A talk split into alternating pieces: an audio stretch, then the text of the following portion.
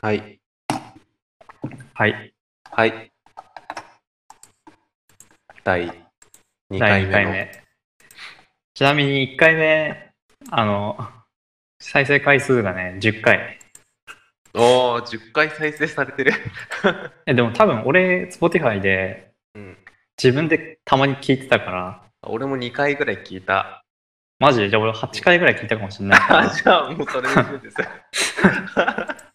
俺らだけです、じゃあ聞いてるの。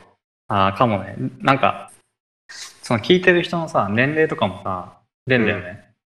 あー、はい。そうで、なんか、あの、20歳から23歳のうん。メール、だから男性 うん。が100%で、 あだから絶対俺らじゃ ん。俺らが多分そうだね。そ2う。人合わせて10回。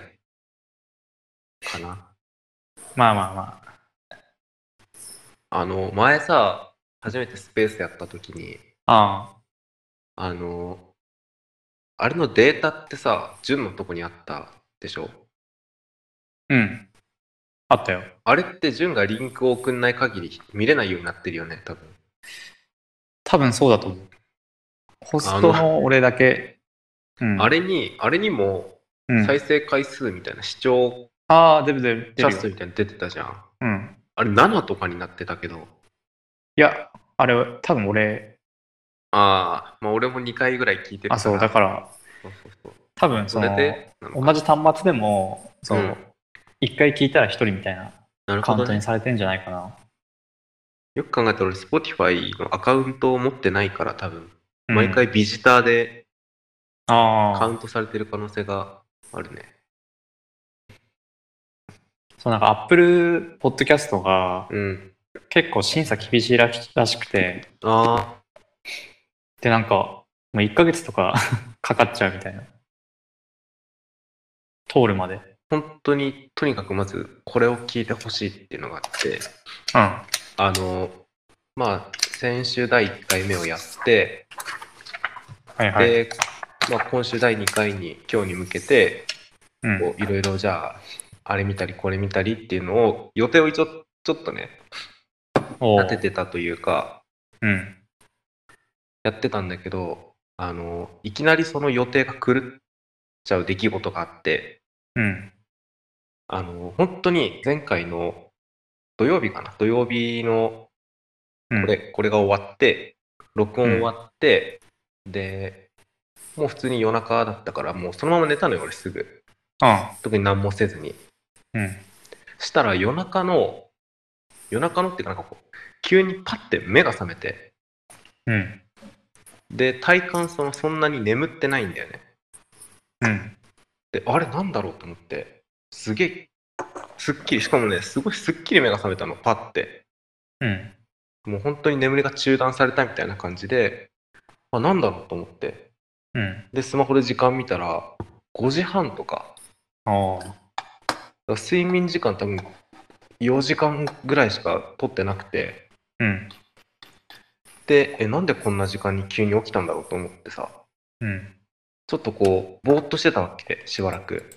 うんそしたら、あの、急に、下腹部がとんでもない痛さで、痛み出して。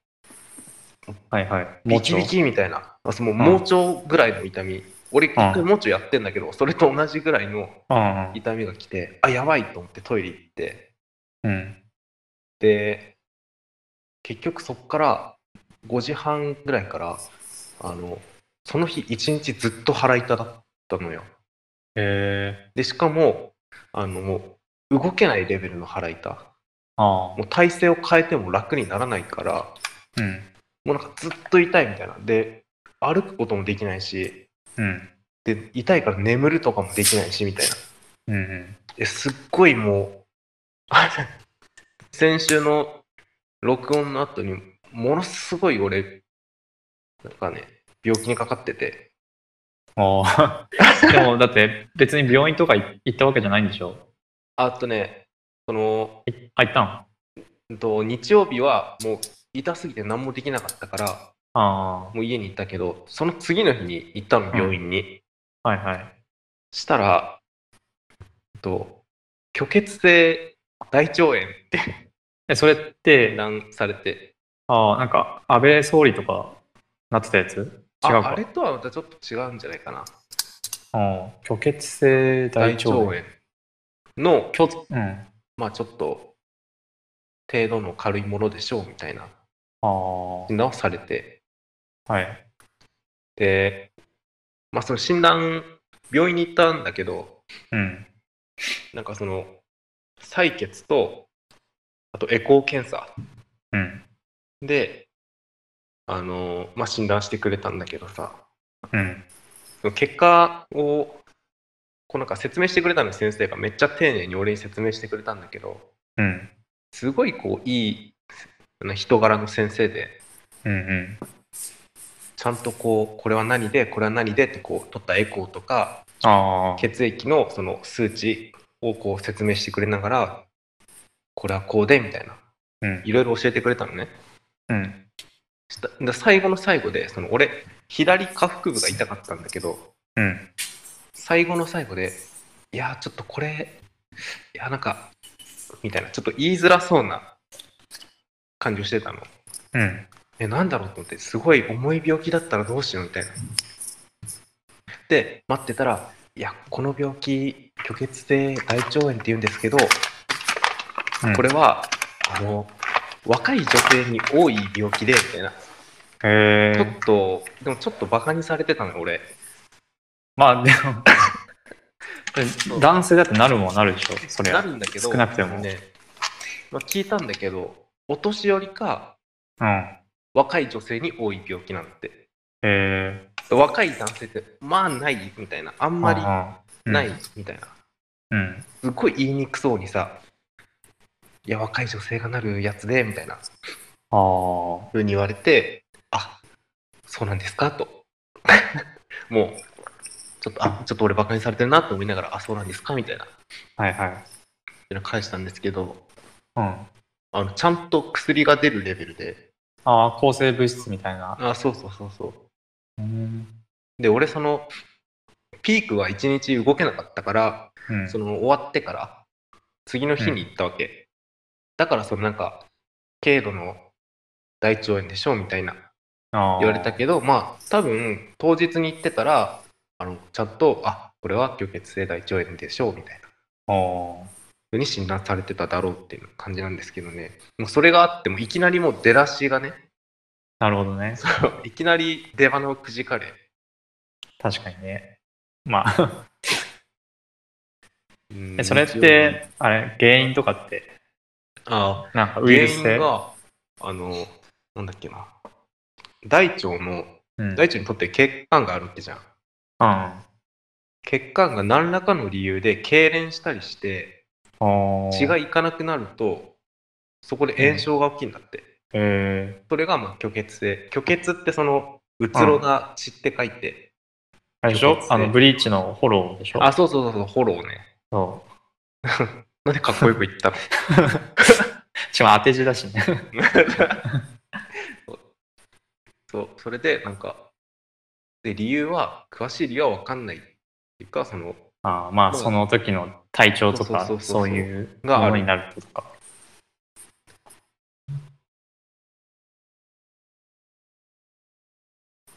うなんん。かエコーでね、まあ、見てもらうんだけど、うん。あの、多分その一回その俺の症状見た感じ、全然軽かったのよ。だから、ピークを過ぎてるから。うん。で、なんか、不安に思ったのが、そのうん。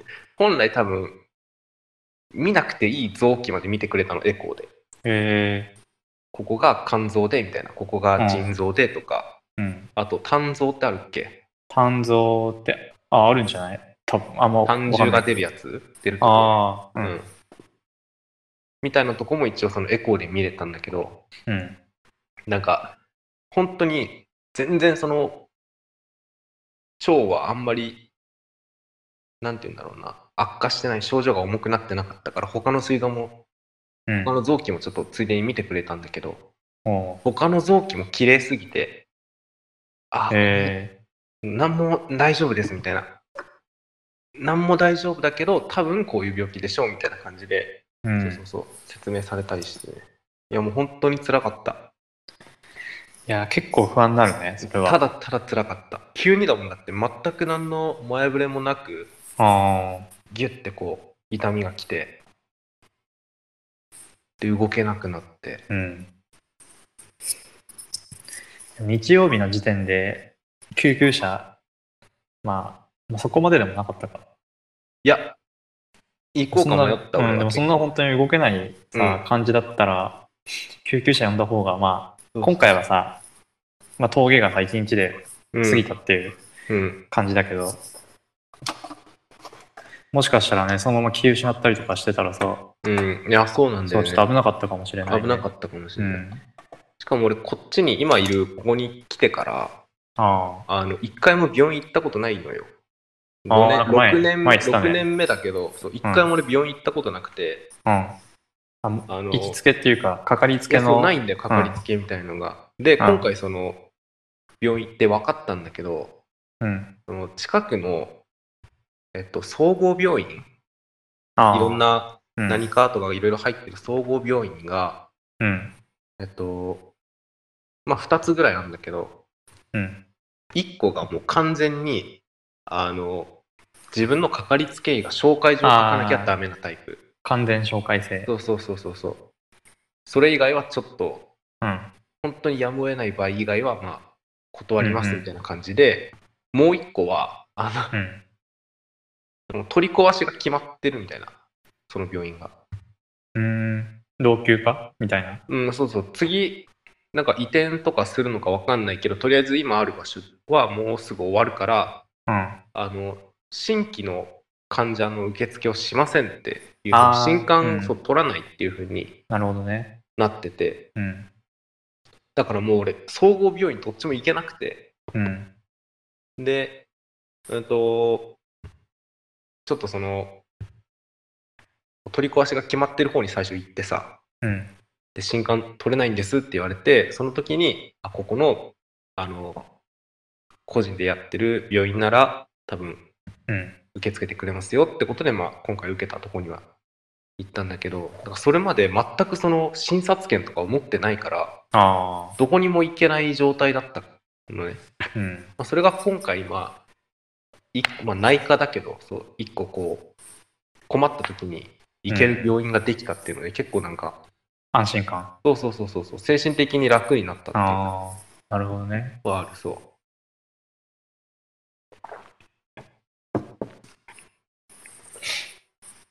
俺も仙台にいた時、まあなんかそういう重病になることはなかったけど、うんでも結構なんか目とか耳とかで不調になって、うんそう、何回か病院行ってて、結構俺一回行ったとこに行かない主義じゃないけど、はいなんか、その一回行って、うんで、なんか、まあ、仙台にだからかわかんないんだけど、まあ、その、ちゃんとその教えてくんないのね。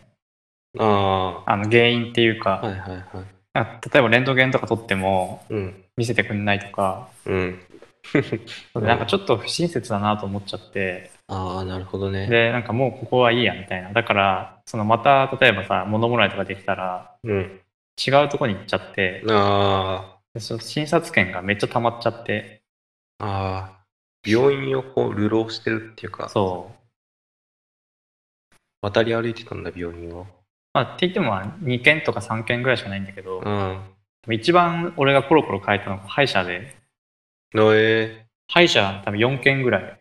うん、でも変えちゃ変えちゃダメなやそつうじゃそう、ない。変えちゃダメだし、うん。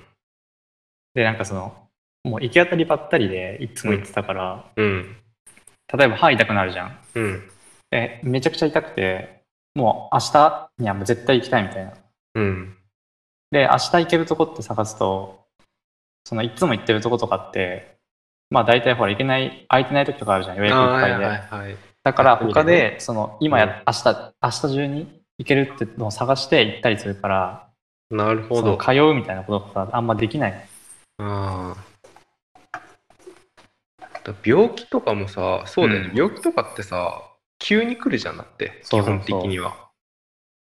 だから、その時にさ、休みとかで対応してくれないのちょっと困るけどね、うん。だから結局さ、その時にやってるとこにしか、そうそう、行くしかないから、そう行くしかなくて、そのかかりつけみたいなのがさ、できないうん。んだよね。そうなんだよね。うん。でもあれらしいよ、もう。なんか、最近の、うん。どこだったかな。えっと、ワクチンとか接種するってなって、うん。お年寄りがこう、まあ先に優先的にやるわけじゃん。ああ。ああいう時に、かかりつけ医のうん。ところでとか、かかりつけ医の先生と話してみたいな、ああ、書いてあるね。あの、ワクチンの紙とかそうそうそう下りが。があるんだけど、うんこれから先、かかりつけなんか多分なくなってくんじゃないのって思っててさ。そうだよね。だって、もうインターネットとかでさ、今予約できちゃうから、うんそうそうそうそう。もう本当にに今すぐ行けるとこみたいなそうそう感じだからそういで、うそう選んじゃうよね。手続きに必要になるのがさ、うん。ちょっと心配というかね、だるいうん。んだけど、なんかさ、その、例えばさ、うん。ここの歯医者で、まあ歯医者っていうかどこでも、どん、何の病院でもいいけど、うん。レントゲンとか取ったりするじゃん。はい。でそれを、そのクラウドみたいなとこにさ、ああ。データを送っ共有しといて、そう、で、他の病院行った時にそれを引き出せるみたいに。そうよね。そう、できたら絶対いいよね。だって、毎回さ、病院院変えるとさ、そのカル初テ心で、一かそう、らカルテをそう、作ってね。作んなきゃいけなくて、うん。なんか他の病院と共有できたらさ、絶対楽だよね。だって、初診の時って必ずさ、アンケートみたいなさ、うん、そうあそのうこ。れまで大きな病気をしましたかとか、アレルアレルギーとギー反か、応とそかの書くじゃん。あれもう。うんさ、紙にか、まあ今、紙に書くのが多分主流、まだ主流だと思うんだけどさ、うんもったいない、紙もったいないしさ、面倒じゃん、あの手間。あの結構最近はあのインターネットで事前にああ、事前にやれる。そう事前にあの入力しといてくださいみたいなメールがう。ん。たまに来るよ病院とか、うんでもなおさらだったらそれをさ、共有してほしいよね。うんいずれなるんじゃないかなもしかしたらなるかな、まあ、なってく20れれ年後とば。か30年後ぐらいには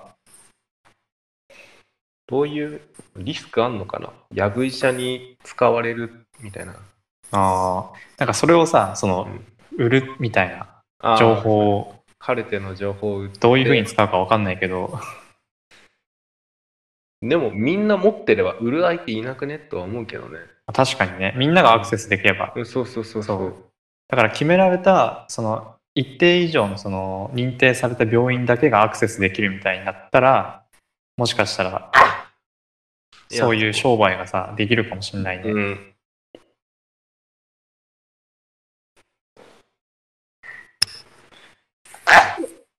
めっちゃくちゃいてる。まあ今花粉あるからねいや、いや、いやだから大丈夫。こっちまだ花粉飛んでないよな。マジうん。てか、東京近くうにんあんま木がない。ああなんか東京今花粉めっちゃやばいらしいけどうん。でも花粉持ちじゃないからさあ全然わかんないんだよねあ、わかんないよね。うんなんかもう花粉持ちの人とかさ今さもう目ん玉取り外して洗いたいみたいなああ、鼻もこう、そうよく言うじパゃんカってね。花粉症ね、俺、小5の時にうん一瞬だけなったことがあって、あもう本当に外出ると、こう、鼻ムズムズしたり、あ、目かゆくなったりするみたいな、うん。あったんだけど、それ以来全くなくて、あそうそう。むしろ、あの、日差しの方が俺、くしゃみ出るから、あ。なんかそれあるよね。太陽の日浴びると、そうそう、光で、うん、出るみたいな。眩しさで、くしゃみ出るやつね。もうそれって、なんかアレルギーとかじ、なんだっけ、日光アレルギー違うか。アレルギーじゃないんだよね。自然反多分。応みたいな。そうそうそ感う。じ多だよ分ねそういう光の受容体みたいなところうの、ん。まあ、異常というか特徴というか、そういうので、くしゃみが出るだけ。だあって花粉の人ってもう本当に敏感にさ、あ。こう。うん感じ取るじゃん、花粉を。そうね。まあ、もうそんだけ飛んでる、目に見えないから、そんだけ蔓延してるんかなと思うけど。東京とかさ、その、もう街中は全く木とかないからさ、うん。それでも花粉って飛んでくるんだね。その他のさ、そうそうそう。山とかから。うん。すげえ飛ぶんだろうな、まあ。うん。大変そう。大変そうっすね、花粉は。いや、なくてよかった、花粉症。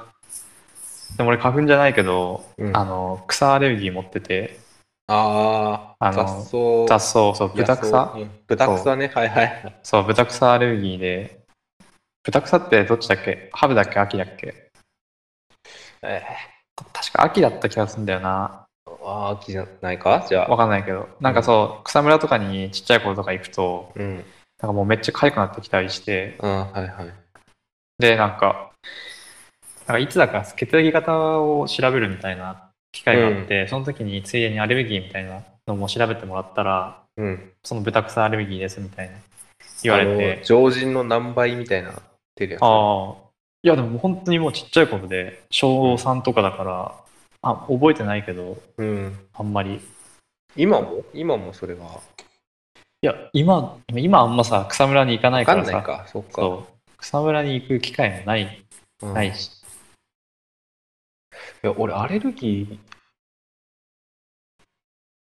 多分なんもないんだけど、アレルギーが。あの、中学の時に、それもなんかね、一回だけ、あの、全身にジンマシン出たことあって、ああ、ジンマシン、ジンマシンっていうか、こうなんか、こう虫刺されみたいな大きさのうん、発疹みたいなのが全身にブワーってできたことがあって、うん、うん。で皮膚科に行ったんだけどそれもなんかあのその時になんか草むらにの中歩いたりしましたかみたいなうん、でも俺その直近で草むらの中に入ったとかないのよ何にもうん、で本当に原因不明ででアレルギー検査とかもしなかったからうん。あれがその雑草アレルギーとかなのかが分かんないんだけどさうんただまあ結局その後別にね草むらに入るとかもないしその後なんか発疹出るとかもないから、まあまあいいかって感じで過ごしてんだけど調べればあるんかなアレルギー何かしらのなんかアレルギーってそうめっちゃ数あるじゃんうんだから多分何かしらさ人は1個ぐらいあると思うよあるんかそうなんか多分食べたら調子悪くなるみたいなうん食べ物とかそう、今までの経験でさうんなんか1個ぐらいあってそれ調べてないけど実はそれアレルギーだったみたいななるほどねそ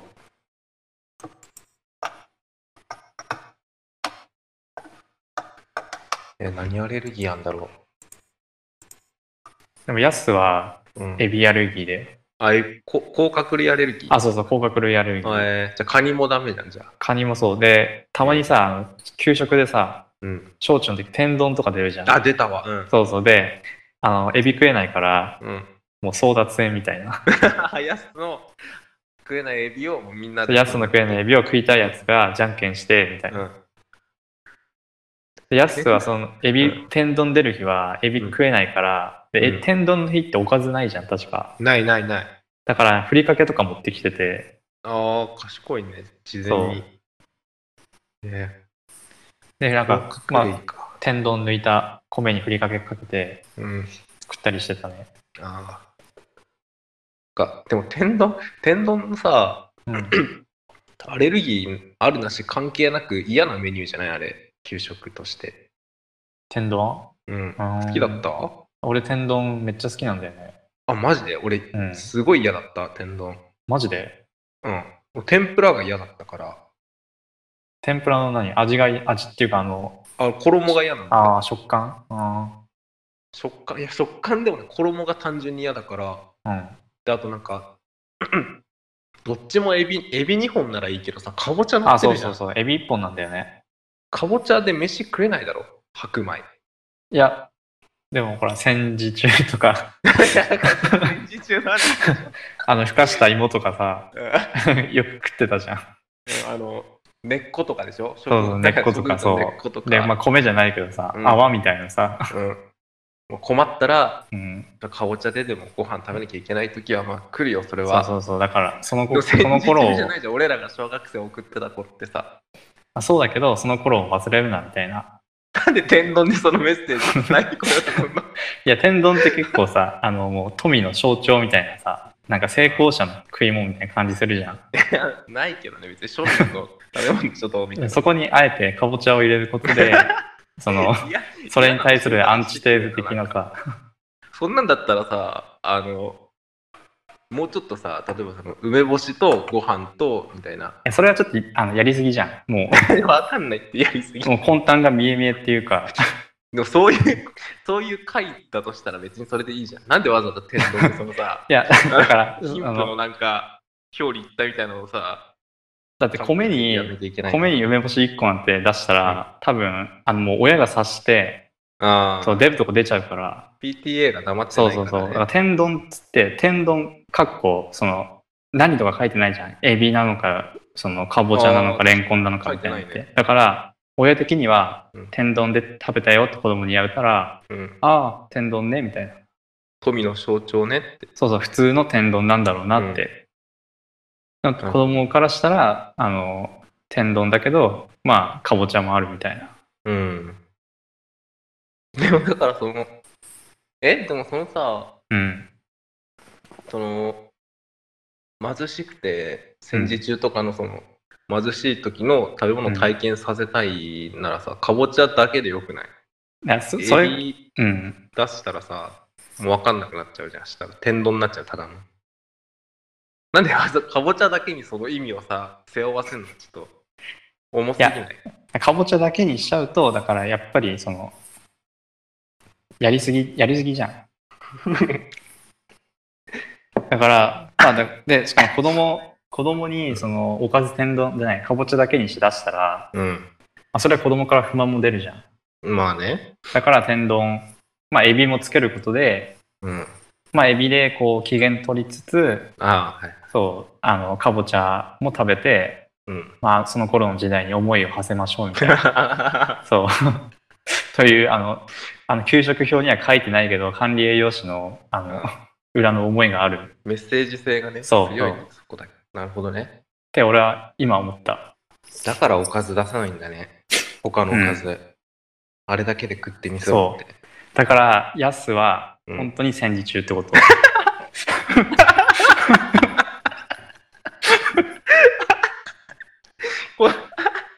本当に、一人だ本け当にそう一人だけ富の象徴のエビも食べれないから かわいそうすぎる。ええじゃあ、良くないメニューじゃん、したら。もう、本当に。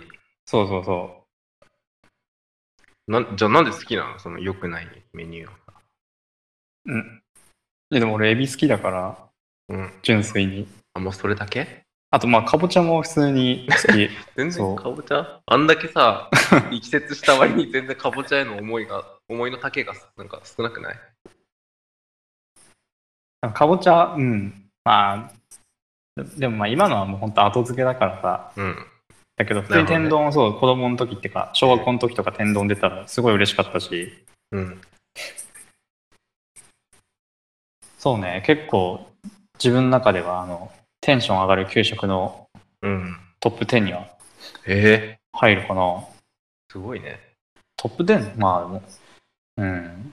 一位嫌なんだろうな給食のメニューで一番好きだったもの。うん。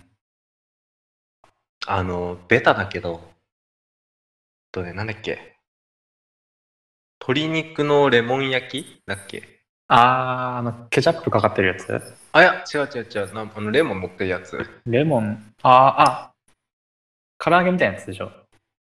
あえ竜田揚げみたいな。違うか。いや、違う違う違う違う。なんか、照り焼きみたいな感じで、うん。であー上にレモうン乗ってるやつ。あー、あったかも、あったかも。あれ、毎回争奪戦。まあ、争奪戦っていうか、うん。あれある日はなんかみんなこう、口に出さないけど誰か休んでねえかなみたいな、誰か休まねえかなとか早退しないかなみあーまあ余んなたいいかな雰な、囲み気たいが、な。そうそうそうそう、その流れてた感じがするよ。うん。へだってあの、最後の、え。うん。あの、中学生最後の給食の、そのなんか思い出給食みたいなああ。コーナーの時に出てたじゃんって。え、そうだっけうん、出たよ、出た、出た。あ、違う、あれ、クラス単位で選ぶから、あ、だからそんなことあったっけあったよ。 給食センターで食べたじゃん。あ、なんか自分たちの好きなメニューを食べれるみたいそうな。クラスごとになんか、えっと、投票みたいな感じでうん案内してもらって、上うん上位の何個かをこう実際に出してっていうえやつだった気がする。ー、クラス全ごとだ然った、確か。全然覚えてないな。えなんか小6の時に、あうのん給食センターに行って、あのバイキング給食うんうんうん。いをしたのは覚えてるけど、や、そんな感じ、そんな感じ。中3の時でしょやったよ。えー、あったかないや、覚えてないな、全然。あら。まあじゃあそれで、そのレモンのそうそうそうそう。出た。鶏焼きのレモン鶏肉の。鶏肉のレモン焼きね。レモン焼きが出たってこはと、ね、出てたから、そうそうそう。うーん。間違いなく、その、全体の意見としてやっぱね、まあそうだね、大衆の。総意としてそうそ人気だった。う。うん。まあ確かに、うん、それも好きだったな、俺も、結構。あるなんか。えなんだろうな、一番、うん。でもいじゃあ逆に俺、結構テンション下がるメニューは、ん。あの、花パン。 ああ、わかるわ。あの、真ん中だけにさ、クリーム乗ってるみたいなやつあんじゃん。うん。あれってさ、食うの難しいし、うん。その結局、花びらから食ってくから、うん。その真ん中のとこだけ残っちゃって、 そうそうそう。で、真ん中のとこってもうクリームだけだから、うん。甘あったるくてそあー、わかるわ。う、うん、あんまあれ好きじゃなかったな。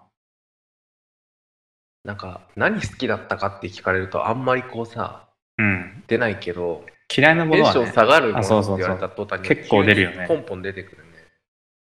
よくないのかな よくないのかもしれないけど、まあ、いいか。基本給食、あれじゃない美味良しかかっったかたからら、そう、美味しかったからじゃない。そうかだから逆に、なんかテンション下がるな、みたいなやつの方目立が、っちゃうんだそう、記憶にる。残そっちる。の方がねまあ、天丼、さっき言った天丼なんかは、まあ、俺ちょっとテンション下がったけど、あああ。とは、あのね、なんだっけな、クラムチャウダクラムチャウダーとか出たっけー、なんか一回出た気がするんだけど、ああ、あ、でも、あ、一回じゃない。あれでしょ、あの、食パンとかと一緒に出るうん、多分そうそうそうそうそうそう。やつだよね。そう、んシチュー、まあ普段、普通はなんかシチュー系のうん。あものが出るけど、たまにクラムチャウダー出る。あ。クラムチャウダーは俺あんま好きじゃないんだよな。そう、う俺、ん給食で唯一ちゃんと残したのがクラムチャウダーだけなんで、ああ。ちゃんと食べれなくて、うわ、ダメだって言って、うん。残したのがクラムチャウダーだから、もうほんとそれだけ、食べれなかったのはそれだけ。だからすっげえテンション下がったわ。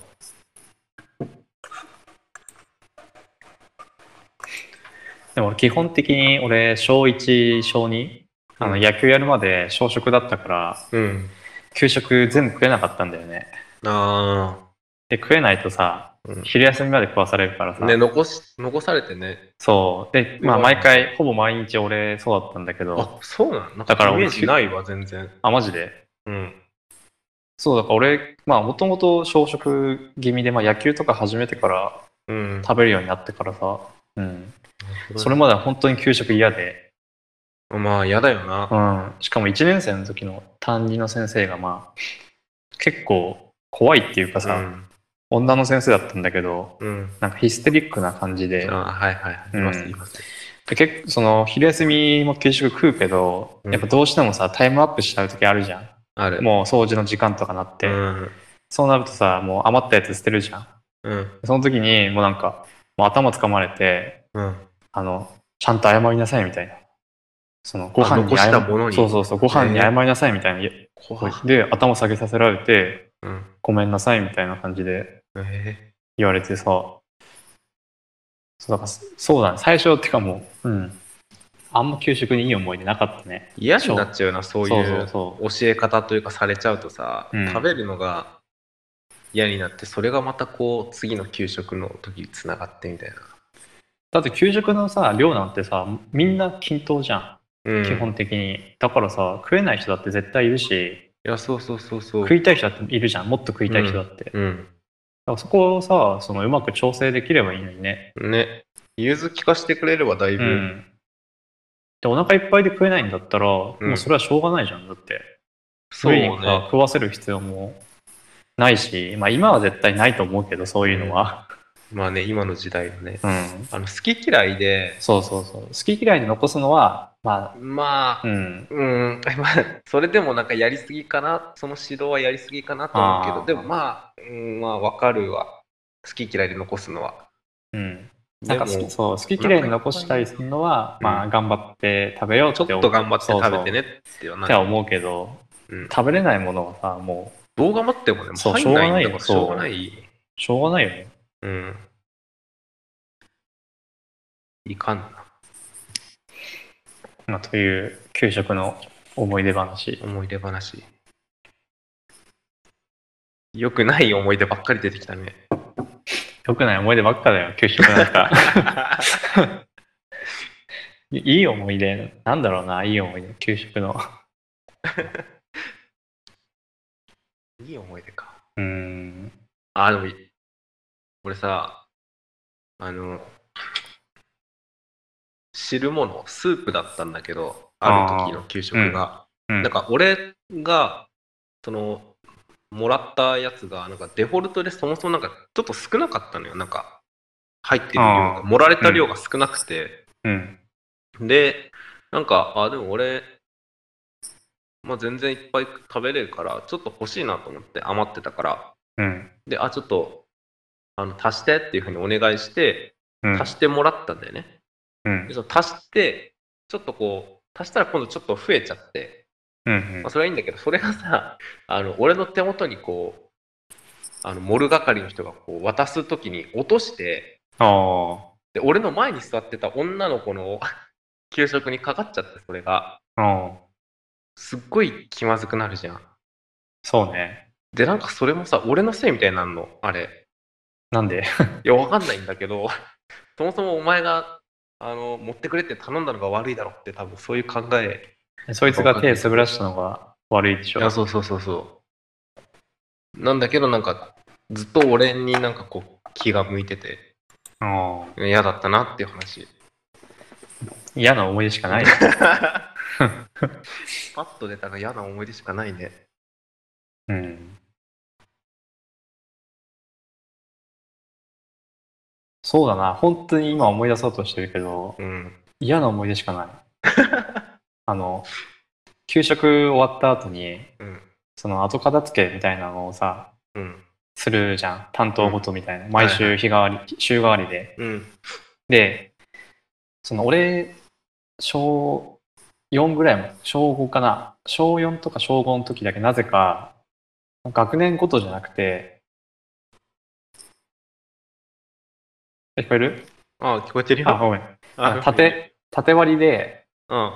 食ってて、うーん。 1から6年生みたいな。ああ。そう。なんかバラバラにランダムで決められたグループで食べましょうみたいな。で、えその掃除えその後片付けも1から6のグループでやってたんあはいはだけいはいど、はいそうそう。で、そその週が、あの、まあ俺の担当だったのね。うん。で俺それ嫌で、あの食ったら速攻その遊びに行きたくて、うん。で、ご飯を結構早めに食って、その、給食食った後に3分間歯磨きタイムってあるのね。ああ、はい、なるほどね。あの、で、俺ら給食室で全員食ってて、全校生徒。うん。で、全校で、あの、ごちそうさまでしたってやった後に、うん。 3分間の歯磨きタイムみたいなはいはいはい。時間があってで俺早めに食ってそのはうん歯磨きタイムを抜けたのね行かないでうん参加しないで、あの遊びに遊びにっていうかトイレにトイレに隠行れたっのた。隠れてたんか。そうあの1校上のうん。あの男の先輩うん。 6年生とかそうの人と一緒にそいつも俺と同じグループでサボろうみたいな話になああ、っなて、るほどね。結で2人で。そう結託して一緒に抜け出してはい。トイレに隠れてたら、なんか誰かが来て、誰かっていうかその友達その同じグループじゃないやつが、うん。俺らがトイレに隠れてるのを知っててきて、うん。なんか、俺の同じグループの一個下のやつが先生にチクったみたいなああ、はいはいはい。で、なんかその先生が、その歯磨きタイムの時にマイクで俺の名前とその先輩の名前を呼んで、うん。何々君はいますかみたいな。はこの場にいますかみたいな感じで、で、いいるなら出てきなさい、みたいな。あその給食室に隠れてると思ってたみたいな。い。ああ、なるほどね。そうそう。で、でも出てこないから、うんで、そここれなんかやばいな、みたいになって、その俺ら抜け出してるのを知ってた、その一行者のやつが、うんなんか来て、その、なんか呼ばれてるよ、みたいな。う。うん。って言って戻って戻ったらなんかまあ給食タイその歯磨きタイム終わっててうん。でその後片付けをしてる時間でうん。その俺らの担当のとこにその先生がいてうん。なんでお前らいいなかったんだみたいなっあて聞かれあ。て問い詰められてね。問い詰められてそうで、あのまあちょっと遊びに行きたくてみたいなはいはい。で言ったらまあ結構怒られたっていう嫌な思い出ね。嫌な思い出ままああ嫌嫌なな思い出だけ。まあ自分が悪いんだけどね長それ々は話して嫌な思い出ばっかりじゃん。 何 そうなんか嫌な思い出しかないなうん基本がやっぱいい思い出っていうか、うんいいいいのが普通になっちゃったから、あーんそう。うんっていうことだもん。だから、いいんだよね、これは。嫌な話ばっか出てくるってことは、うん。全体で見れば良かったっていうことの表れだからね。そう、そうだね。基本いいことばっかで、うん。そうそう。まあ悪い悪いことがちょっとあったから、そっちちょを、っとあったからね、そっちをこう覚えちゃってるってういんう。そうですね。えー給食、給食室か。あったな。一番上の階に、ああ。全学年、もう全校が入って食べる用の、かなり大きいでしょ。すっごい広かった。うん。うん。あったんだけど、小3とかそんぐらいの時に、あの、うんゴキブリ見つかったってなって、なんか一匹かなんだか、一匹そうゴキブリ見つかったみたいな。。うん。そっからもう閉鎖。閉鎖閉鎖。そっええからもう教室で食うようになった。 あ、マジか。でもう本当にワンフロア、うん。はい給食室なのよ。はい。最上階ね。その学校の最上階で、うんワンフロア給食室で、で、その隣に、ちょっと、あ、視聴覚室とか、ああと、まあ、そういうなんか準備室みたいなのはあったけど、あ。うん。ちょっとあったけど、基本的にもうワンフロアぶち抜きで、うん。で、最上階で、うん建物の、一番飯食ういい場所だったのに、もうゴキブリ出たからっつって閉鎖。ええいや、一匹か。え、でも無さ、駄俺の。無駄じゃないんだって。建物そんなスペースあんのにさ、うん。使わないで、しかも給食以外の用途がねえのにさ、うん。ゴキブリたかが一匹で。まあでも秋田で一匹だったら、うん。もしかしたらね、なんか、よっぽど不潔じゃないと出ないみたいなあー感じなのかもね。でもさ、俺の小学校のその給食室に、あの、その流しの下にゴキブリホイホイがあったんだけど、うん。結構入ってたよ。ぎっしり。ぎっしりってはないけど、ちっちゃい子でか、その小学校の時に見て、うわってなったもん。うん。うわ、本当にいるみたいな。ちゃんといるじゃん。そう。え、ゴキブリいるんだみたいになってて形。だけじゃなくて、ちゃんといるじゃん。でも普通にそこでみんな飯食ったりしてて。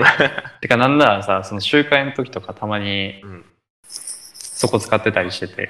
えあでもなんかね、そう。あの、俺らも小6になったら、てか小5の途中からなぜかみんな教室で食うようになって、えうん。あの、あれか、新型インフルエンザが流行って、ああ、なるほどね。で、なんか全員で食べるのはやめましょうみたいになって、で、なんかそのままの流れで、もう給食室使うのやめちゃって、あら。で、小6はもうずっと教室で食べてたね。今とかって使ってんのかなまあ今はないか。今はさすがにごないん時じゃな世い的にはないけど、俺らが出た後とかってさ、もう一回使われ始めたりってしたのかないや、多分俺のとこはね、もう使ってないと思う。もったいなくないでも建物のさ、学校の一個のさ、設備としてあんのにさ。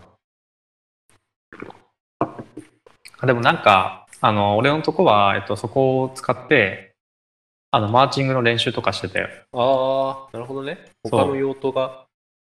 結構広いから、うん。もう机とか全部寄せて、へえ。で、マーチングの練習とか、うん、してた気がするな。だなあへえ。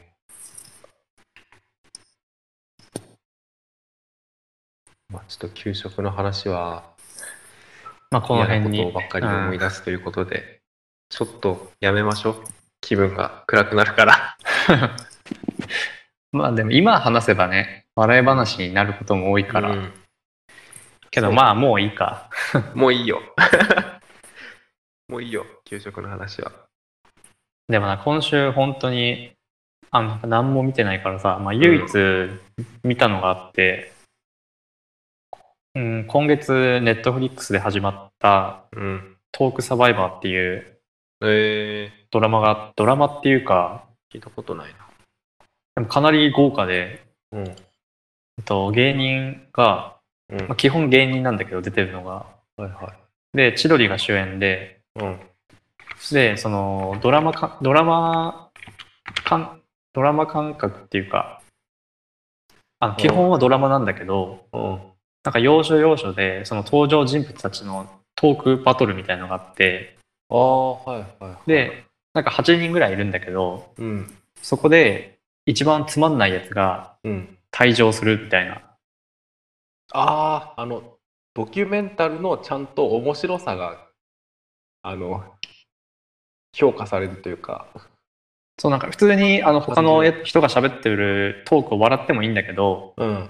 面白くないとダメっていう。そうそうそう、一通り一人二エピソードぐらい話して、なんか最後にその審判みたいな人が来て、うん。で、指名されたやつが退場するみたいな。えで、そうで、今1話しか見てないんだけどー、、うん。結構メンツが豪華で、あ、すげえ豪華じゃん。そうそうそう、めっちゃ豪華なんだよね。え、すごい。なアンミカ出てるじゃん。あ、そう、アンミカも出てる。まあ、アンミカはまだ見てないんだけど、うん。今俺が見てるのはなんか学園編っていうやつで一、番最初のやつ。そうそうそう、1話のやつで、で学園編のその1話でも、千鳥の大悟とか、うん。劇団ひとりとか、うん、はいはい。あとズン飯尾。滝沢カレン。あ、そう、滝沢カレンは、あの、MC の方。あ、なるほどね。そう。えー、すごいね。すっげえ出てる。そうで、あの、峯岸みなみとかうん。出て本て当、に出て る。そう。東で出てるじゃん。あ、そう、なんか芸芸人だけじゃなくて、俳優も、とかあ女優本も当だ結構出てて、えで1話だと、なんだっけ、間宮祥太郎ー。あっていう、なんか俺もあんま知らなかったけど、そう。名前だけ知ってるな。えー、すごい。うん。面白そう、これ。そうで、その一人一人のなんかエピソードトークがやっぱり面白くて、うん。で結構劇団一人とかうん。 はなんかその、なんかこの前、その家でしこってたら嫁に見られたみたいな、うん。大沢あかねに。そう、大沢金に見られたみたいな、そう。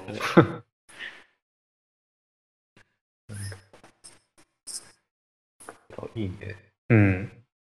なんかそうで、なんかけそうか学園編と刑事編みたいな感じで、なんか同時進行していくのかわかんないんだけど、行で、なんか、く、うん、そのげ刑事編の方もかなり豪華で、今のそのコマーシャルだと、パンサーの尾形じゃない、パンサーの向井とか、向井か。うんはいそう、向井とか、えっと、さらば青春の森田とか、おあとまあ、加。納栄光とか、うん。本当だ、すごい出てんね。うん。だからなんかもう若手から中堅のさ、芸人オールスターみたいになってて、うん。バランスいいな、なんか。そう、これはね、すごい楽しみっていうか、あの、今、今週の土日で見ようかなって。いいじゃないですか。あの、今日、俺喋ること結構あるよ、みたいな。ああ、うん、なんで、 まあ、1個目がその虚血性大腸炎の話なんだけど、うん。あの他に、もう6個ぐらい、もう6個ぐらい あ、そんなにあんの、なんなら給食の話は予定外なんだよ、俺のうん中そうで。だよな。 よくて俺も、 給食の話で結構、完全に寄り道だったね。しかも30分ぐらいされてしたうん。ら。あまあ別にいいんだけど、他もそんなに内容がね、あ、あの、深いのあるわけじゃなくて、まあいいんだけど、まあ一個まず、もう一個その、大きい、自分の中で大きいのが、うん。あの、ついに、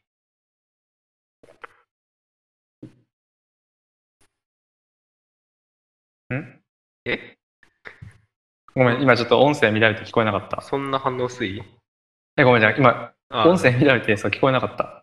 ついに、うん。苦節3ヶ月、うん。プレイステーション5が当選しました。おめでとう。長かったですよ。それは、転売 転売じゃないですよ。ちゃんと正規のとこから なんでえ疑ってるもしかして俺を。いや別に、でもなんか、だってさ、うんなんか、ね、急っていうかさ、いや、そう、急、唐突にね、当たるそう、唐突にゲットししたいかたら、うん、唐突に当たった。えー、当たったんだ。そうそうそうそう。で、今日ちょうど、あの、あ届い支た払い、いや、支払いをして、うん。届くのがちょっと遅いんだけど、箱だけとかね。それで、ソフトもちょっと、あの、エルデンリングだから買ったさ、一緒に、5の。あ、マジでうん。まああ、ー届くのを来週うん、うんの、なんか1週間ぐらいって書いてたから、まあ、来週の土うんうん日とかに届けばいいかなぐらいなんだけど、まあ、でも、そう、ようやくちょっとこう、やれそうだなっていうのが、いや、でも分ね、かってよかった。どこで、どこで買ったのそれ。うんとね、上新電機ってわかるあー、上新電そう気。そうまあ、名前聞いたことある。関西、確か拠点が関西、あ発祥が関西とかの方のやつで、あんまこう関東に進出はしてないんだけど、うん。うん上新電機ってとこで俺昔なんだっけな、なんか買ってたのよ、そこで。はいはい。だから会員登録してて、うん。で、その買ったのも確か結構大きい買い物をしたから、うん。会員のランクがちょっと高くてさ、うん。特別にこう、抽選の招待が来て、うん。で、3回とか来て、おー。いで、2回ダメで、でも本当に3回目でおー、3度目の正そうそう直。渡って、う俺、んゲオとかだって5回ぐらいやって、1回も当たってないのに、うん。上司に3回ぐらいやったら、もうポンって当たってさ、本当になんか、やぶから棒にと、やぶから棒にで使い方合ってるか分かんないけど、まあ、すごいね、でそうも。そうびっくりしたけどね、嬉しい、めっちゃ嬉しい。すごいお金なくなったけど、なんぼすんだっけ、今。プレ本ステ5って体。本体でね、5万5万ぐらいあ5万ー、 5千とか、税込みで5高い万な5千とか だ。高いなう。んえ、コントローラーって使えんだっけプレステ4のやつ。ああ、いや、わかんないし、それ調べてないからわかんないけど、一応付属で5用の新しいのがあー、うん。来るかえ、ら。コントローラーとか込みで5万そ5うそう、千。コントローラーと本体で。なるほどね。まあで、あの、俺、あの、ゲームはディスクで買う派だから、絶対。あー、うん。だからディスク入る用買ったけど、うんと、ダウンロード専用のディスク読み込みがなういん。やつうんは、あるもねっと安いもう1万ぐらい安い。 4万5千そとうそかう、そんぐ4らい万ぐらい。そううんそうそう。へーまあまあまあ、でもいいですよ。で、ソフトも買ったから、今日6万6万、 5000 7万ぐらい。かなうん。僕に吹っ飛びましたけど、まあ、いいでしょうという感じで。ちゃんと届くといいね。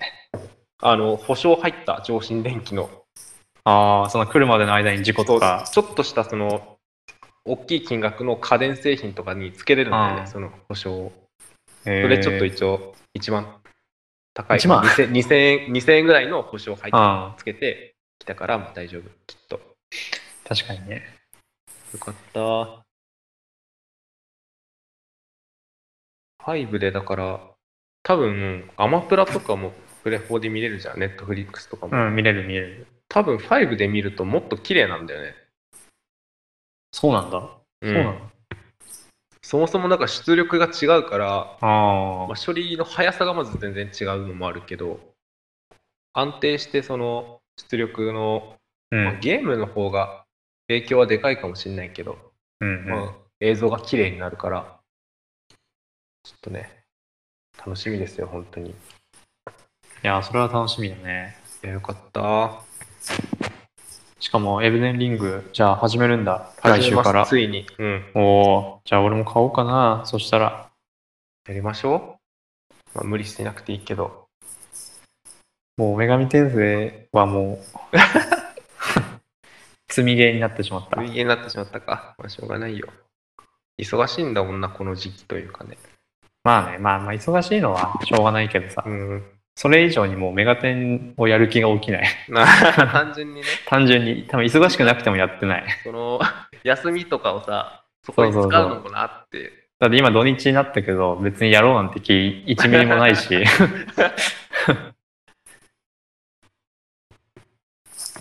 かわいそう。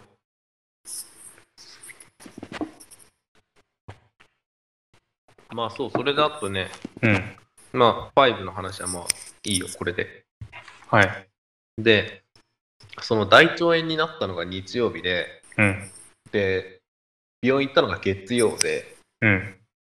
日月と、うんうん。あと、なんなら火曜日とかもちょっと潰れたのかな、体調が全然戻んなくてさ。うん。だから何もできなくて、その、作業とかもね。うん。で、暇だったから、あの、今、アマゾンプライムで急に、あのね、仮面ライダーがすげえ見れるようになったの。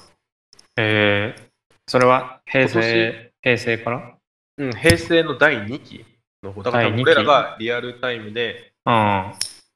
多分小学校高学年ぐらいから始まったものああ、電王とか、電話見れたかな多分そう入ってるあ、まあ、そんくらいあたりかそら。うそうそうえなんか今年がその今年だったが50周年でーうん。多分それでなんだけどあ見れるようになってで うんと仮面ライダーオーズって知ってるあ。いや、知ってるよ。ああ知ってるれ、じゃんあれでしょうん。あの、た、たとばとかでしょあそうそうそううん。タトーバコンボのやつとかねあ、そうそうそう。オーズがアンクとオーズがかだから、そうそうそう。えっと、10周年かな今年でえー、オーズの時が40周年だったのよおだから今年は仮面ライダー50周年、オーズ10周年で、うん。そのオーズの実際にこう放送したやつの続きみたいな、もう完結編みたいなのが映画でやるんだよ、今年。なんなら明日上映開始なのよ。えー、えーそんなさ、その10年前のさ、うん。いね、やつを今やるんだね。や、そうそう、やるんだよ、なんか、完結編っつって。うん。で、それを見たかったから、こうなんか、見直すというかね、やっぱ最後に見たの小学生とかだから、ああ。見直すつもりでこう王子時間あったからもう一気見して48話とかかなうんうん。一気見してねああやっぱ面白いなみたいなでやっぱりねこう断片的にいや王子って言ったらこのシーンあったよなみたいに覚えてたところっていうのがこう、バンとやっぱさちゃんと出てきたりするとあちゃんと記憶に残ってるわってもうそれにびっくりしたただ10年前よ10年前のテレビで見てたことを、やっぱ意外あと、見たことあるな、みたいな。その、いやもう見たことあるなっていうよりこのシーンあったよなってちゃんとこう明確にさ、え何誰が何してるシーンみたいなもうちゃんと覚えてていやこういうのあったよなって思って見たらちゃんとそのぴったりのシーンが来るのよあー、あその頃もしっかり見見てたってことじゃないそれは。いやそうそうそうちゃんとねうん。あと48話見てあのああ、48話。結構多いんだけど多いね。あのさ当時はさ隔週見てたわけじゃんうん。ちゃんと日曜の朝に起きて見てさそうね、毎週。日曜まで待ってみたいなうん。でもサブスクだから、終わあ、った一ら気見。ポンポンポうんンポン次行くでしょ、そうね。したら、あの、 うんオーズのさ、あの、新しい変身フォームとかが、まあ、仮面ライダー出てくるわけじゃん。あそれが、その続けて見てたら、意外と早い段階でもう、ほぼ出ちゃうみたいな変身フォームが。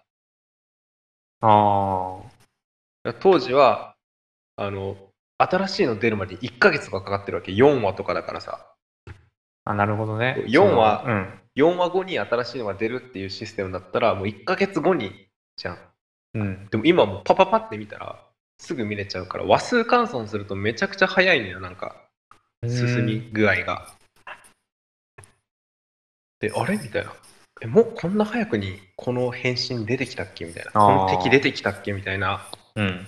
驚きみたいなのあったそのあ和数で言ったらこんな序盤だったんだみたいなそうね、まあ、毎週、毎週見てたから、うんそうそうそうそう長いなとか、長いなってテンポ悪いなとか思っと思ってたかもしれないけたど、そうそううん。逆に一気見すると全然なんかねへえ進ん進んでって意外と面白かったなだって3分の1全体の3分の1ぐらいでもう返信できるフォーム、ほぼ出ちゃってるみたいなあ、そうなんだ。どうやって残り3分の2持たせしたんだろうっていう逆にそっち気になって見てたらまあ、ええうまいことやってたわすごい すごいうまいことやって持たせてたけどいや、ウォーズは、本当に覚えてないな。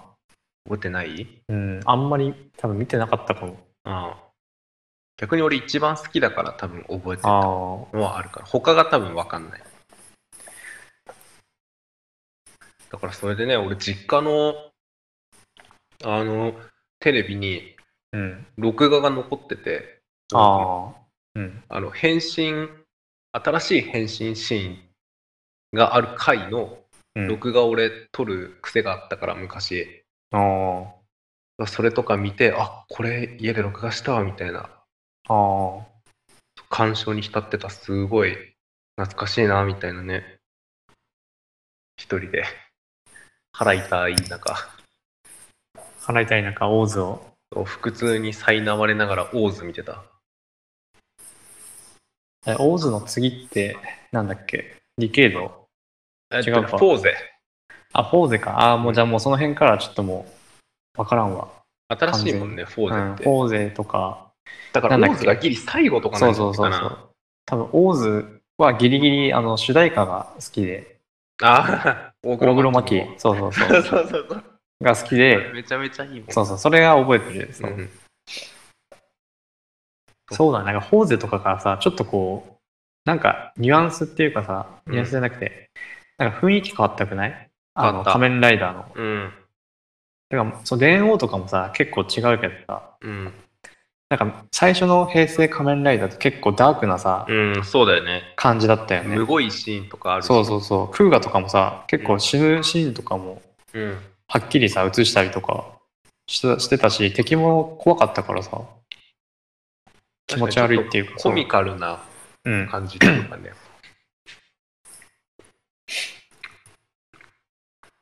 えーじゃあクーガとかは見れないんだ。アマプラは。は多分見れないね。前すぎる。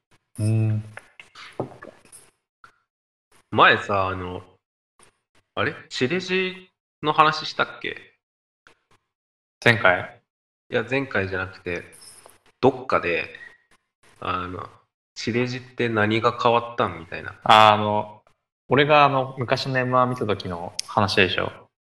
じゃないっけそう、多分そんな、その2015年とか6年ぐらいの M1 見てもうん。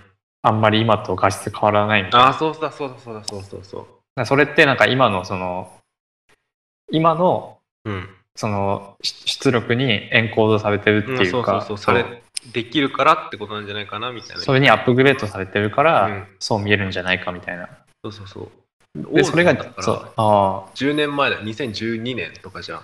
あで俺うちのテレビ録画機能付きのテレビになったのが多分地デジで変えてからだからうんうんうん対応してからなんだよねそのオーズやったうんうのが、んやっぱりね画質めっちゃ綺麗だったああじゃあもう今のってやるとも分かんなういんぐらい全然全然、へえ今とまあ今なんかね で出てくるアイテムとかああまあスマホでとちょかっじとゃなくうんあちゃってなるけどでもそう画質自体は全然綺麗だった問題なくへえやっぱそれそれなんじゃねえかな地デジって知らんけどいや、でもあん、それで正しいかもね。もしかしたら。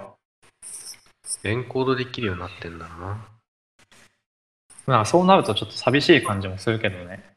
あ当時のそ感じで見れないそのってい時うののそがう、画質みたいなのがさ。確かに良くもありうん。ちょっと寂しくもありみたいなちょうどオーズであのあれだった iPhone4 が出てたああ。じゃあもう本当にそういうなんか、技術革命じゃないけうんそうど、そうそう。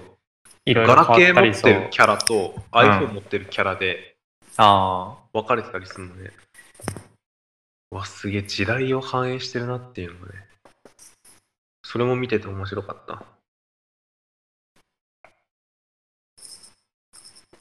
いいね。そう。まあ、なんか、他のはちょっと見る気にはなんねえわ。長すぎる。さすうがに。ん。すげえ時間かかるし。 まあ、あとニュース、ニュースが、ニュースカテゴリーでいけば、ああーの、ボーイズのシーズン3があー、それ今日見たわ。決まりましたね。 6月の2日だっけ3日とかかな。 ?3 日か。うん。うん。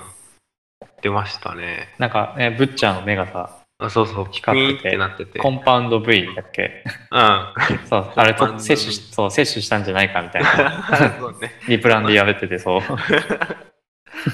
かもなっていうね、話がね。あれってなんか、後天的にもなれるんだっけその、本当にちっちゃい頃とかじゃなくても、あの、大人になってからとっても、そのスーパーヒーローの能力みたいなのって。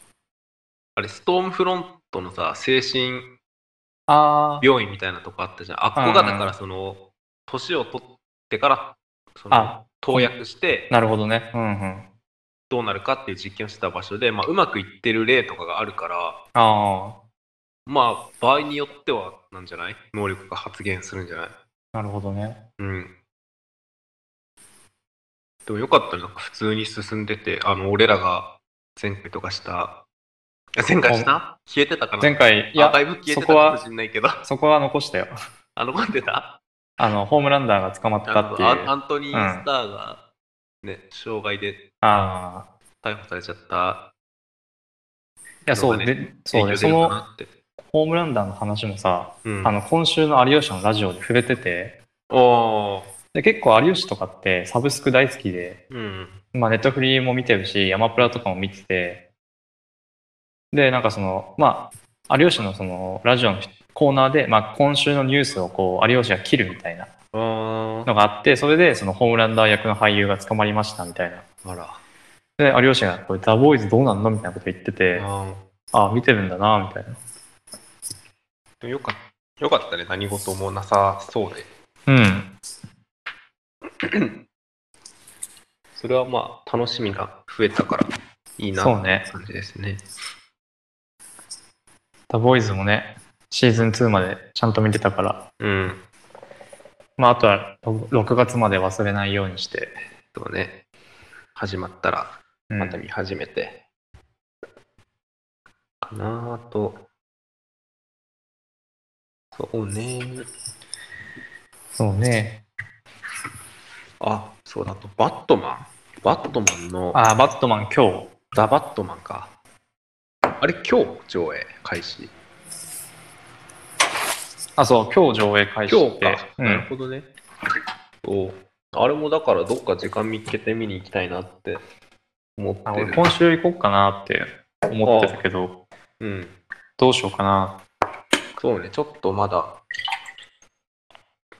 予定は立てれてないですけども、ちょっとどっかで行きたいんだよね。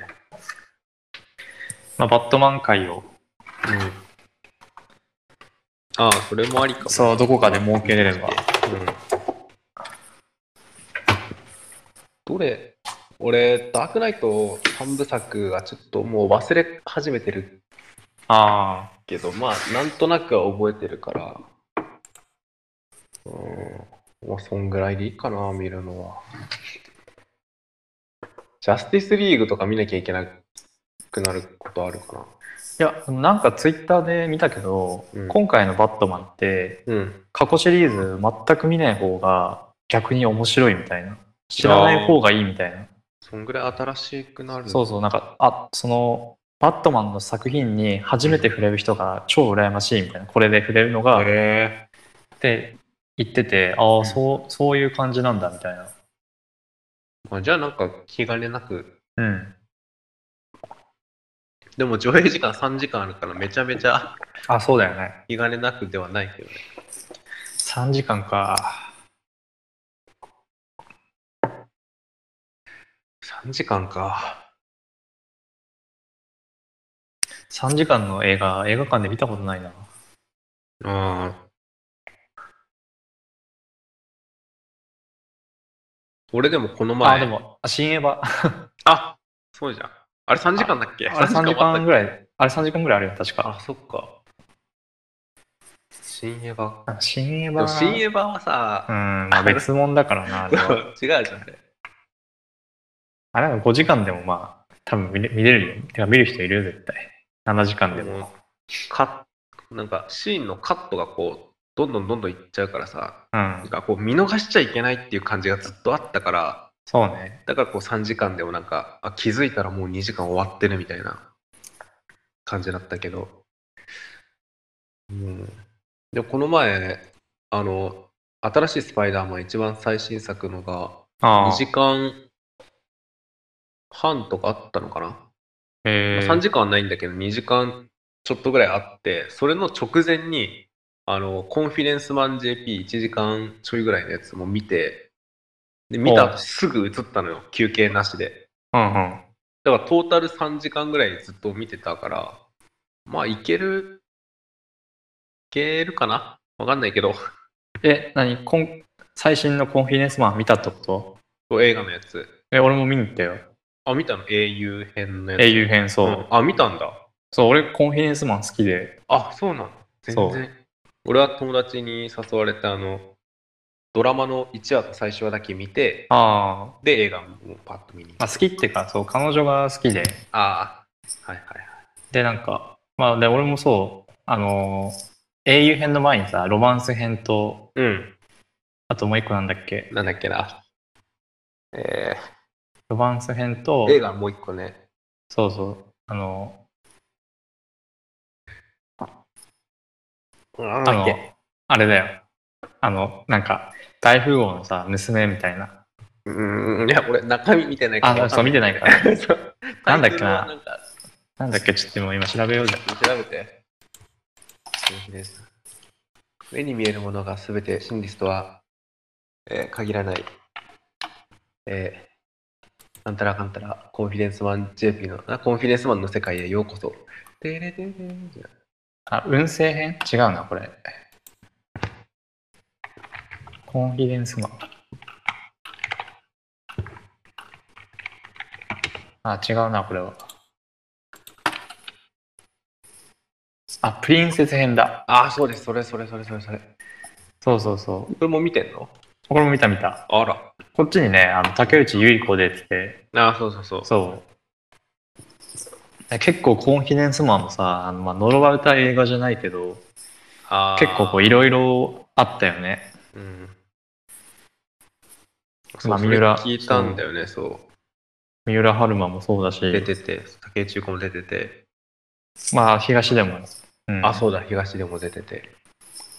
あの、いや、ちょっと、あんま言いたくないんだけど、うん、うんその俺の友達、その一緒に見に行った友達もコンフィデンスマンすごい好きで、うんあれってあのリーガルハイとかと多分、あそうそう脚脚本家が本一でし緒ょみたいなそうだからすごい好きで、もうドラマも全部見てみたいな、らうん出たから、ちょっとこう、言いづらかったんだけど、うんなんか東での演技下手じゃないみたいな。あそれ俺も思ったよ、言ったら、うんその友達はコンフィデンスマンめっちゃ好きだったけど、いや、そうなんだよみたいな。あんかそうなんだなんか下手なんだよねみたいな。 いつまでたってもうまくならんみたいなさ。えーなんかそれは許してくれるんだっていう。なんか俺その俺もまんまそう思ってうん。あの彼女にその東出って演技ちょっとあれじゃないって言ったらうん。なんかその僕ちゃんってまたそういう役だからみたいなうん。いや、まあそういう役なのはわかるけど、そうまあまあ、まあ、下手なのはあのまあわまあわかるっちゃわかるけどう、ん。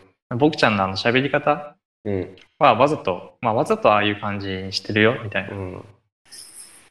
下手っていうかな、浮いてないなんかその棒読み感うん。というか、うん。まあ、演技素人の我々があんまりまあ言ね、うことでまはあ、とないけにかど、く言うことではないけど。面白かったし、普通に。あんまね、言うことじゃないけど。 そうそう、東出のそのね、なんか裏事情というかさ、その、あ あ、そっか、ね先にあの、不倫を知ってそう、不倫を知っゃちゃってるから、なんかそういう役がさ、あなんーかね、イメージつかないよね。うん。なんか、そういうことか。 なんか、そういうことか。長澤まさみがすごいコスプレいっぱいするから、うん。可愛かったな。あとなんかすごいはっちゃけてるよね。うん、そうそうそう、そういうキャラなのもあって、こうね、テンション高くて、合ってる、合ってるっていうか、うんちょうどね、あの、このコンフィデンスマン見る前に、映画館に行ってみた方が、あの、マスカレードホテル。うん。マスカレードナイトであ、言ってたね。はいはい。そう。で、あれも、長澤まさみ出てるあ、じゃそん。っか。そう。で、あっちはさ、もう結構真面目なうん。ホテルマンの役なんだけど、うん。その対比がすごくて、ねえ。なんかああいう役から、このコンフィデンスマンのさ、あのダーコの役がすごいもう、超はっちゃけてて、うん。逆に最初見た時にさ、なんか受け付けれなかったっあ、っていうかそう、。テンション、キャラの変わりようがさ、うん。ちょっとキャパを超えちゃって、うん。なんか最初ね、ちょっと見てる時違和感あったけど、うん。でもなんかこっちの方がいいなって、うん。うん。確かにそ、うん。あの、真面目な役が似合わないとかそういうことじゃなくて、そうそう。なんかこういう役はの、っちゃけるキャラそがう似合いそう、すぎて似合ってる、そすごいいいよね、でも。う。うん。それ言われたわ、なんか、コンフィデンスマン、もし話が合わなくても、あの、長澤まさみめっちゃ可愛いから、それだけ見てればいいよ、みたいな。あうん、そう。だからとりあえず、あの、ドラマちょっと見て、映画も一緒に見に行こう、みたいな。 あ。うんうん。まあ、こんだけちょっとコンフィデンスマン良かったよみたいな話しといてあれだけど、あの、話の、ストーリーの進み方っていうかさ、うん。面白いなと思うけど、同時に、あの、好きかっていうと別にそうでもないんだよね、コンフィデンスマンが。ああ。あの、なんか、もう何でもありじゃん。なんでもありってのは、まあ、展開がってことうん。てか、あの、展開がっていうか、そのさ、あれってこうなんか相手の術中にはまってるようにあー見せて、なんかそのそうそうそうシチュエーション自体が周りの人間が仕組んもうすでだに。そそうダーコ側っていうかこっち側の人う。で,、で本当は騙された風に見せて騙してましたっていうのうがんこう、うん大方の構図じゃん、そうねあの何でもありなのが好きな人をからしたらおもろいんだろうけど俺ちょっとそっちじゃないんだよねうん。だからなんか見てていやこれ展開洪水これおいつも同じだしこれ許されたらもう何でもありじゃんと思っちゃってなんかこうああの、ちょっとね、おもろいんだけど、心の底から楽しめないというかあ。、うん。まあそれは好き嫌いだから、しょうがないんですけど。いや、でも俺も、その、今回の英雄編見たときに、うん。なんかその、さダ、主人ダー子たちがさ、あの、ピンチになるときあるとかあるあるじゃん。うん。でもさ、今までのその映画見てるから、うん。あ、でもこれも、そのうん結う局、 ん そう、っそうそうそうそうそう。ていうふうになんか思えちゃうってそういいうかう、見方そをしちゃうんだよな。最終的にさその全部ひっくり返して終わりっていうのがさうん。コンフィデンスマンのまあ主軸じゃん話の、まあ、醍醐味というかね。そうだそれがそれがあの評価されてうんめっちゃ人気だと思うんだけど、うんでも毎回そうだとさその、うん。ピンチがピンチに見えないっていういやかそうそうそうそう。なんか、うわ、なんか小芝居打ってるって。そうハラハラしなくなっちゃうう、ん。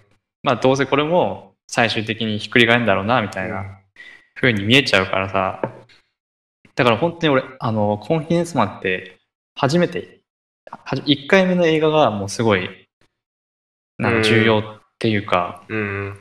見た時の衝撃がすごいと思う俺初めて見たあドドララママは見たことないんだけドラマどはそうドラマもそういう感じなんでしょそういうってういんうか、そうそうそうそう。うんあ、映画初めてで。俺そうドラマはなんか見見る手段がなくてうん。そうあサブスクにあったっけえっとね、多分その映画公開に合わせて、うんああの、TVer かなんかで見れあた。ー TVer かうんそれで見た、俺は。そうね、映画で見たら、一番楽しいかもな、一番最初が。そう、初めて見たのがもうすごいうん。印象残ってるわ。なんかもう、結構俺感情移入するうん。タイプで、うん。で、やばいみたいな。もう、やばいっていうか、なん面か、白いな。そう、もうこれ終わっちゃうんじゃないかみたいな。うん終わっちゃうっていうか、なんか思ってた風にならないんじゃないかうんっ。て思っなってたけど、いや、マジかみたいな。その、まあ、ネタバレ、あれ見たっけ何がプリンセス編プリンセス編じゃなくて、英雄英編雄じはゃな見くたて、あ英雄編じゃない。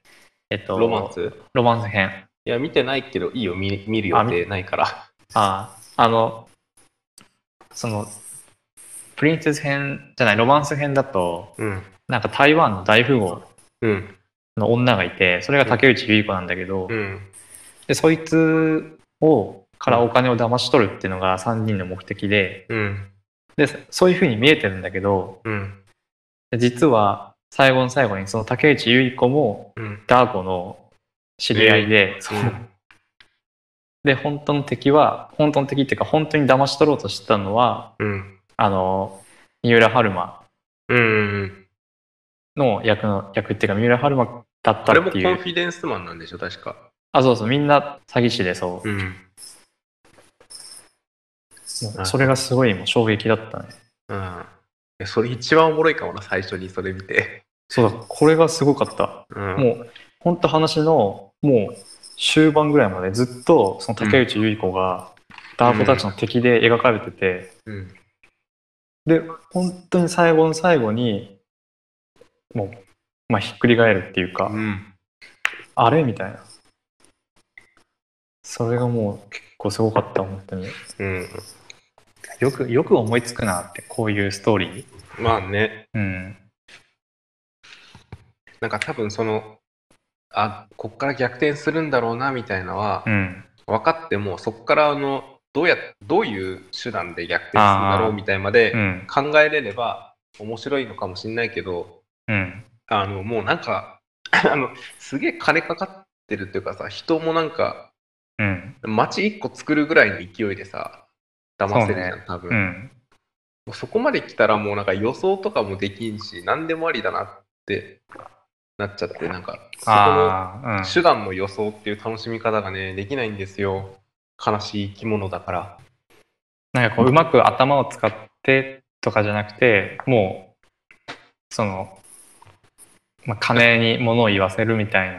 まあそう、だから例えばなんか、ミステリーものとかだと、うん。あの、限られてくるわけじゃん。絶対。あの、途中で死人が出たりして、ああ、この人、あ、この人怪しかったけど、でもこの人は死んじゃったみたいな。で、この人こういうアリバイあるし、うん。うん。みたいな感じでこう線が一個ずつ潰れてったりしてうん。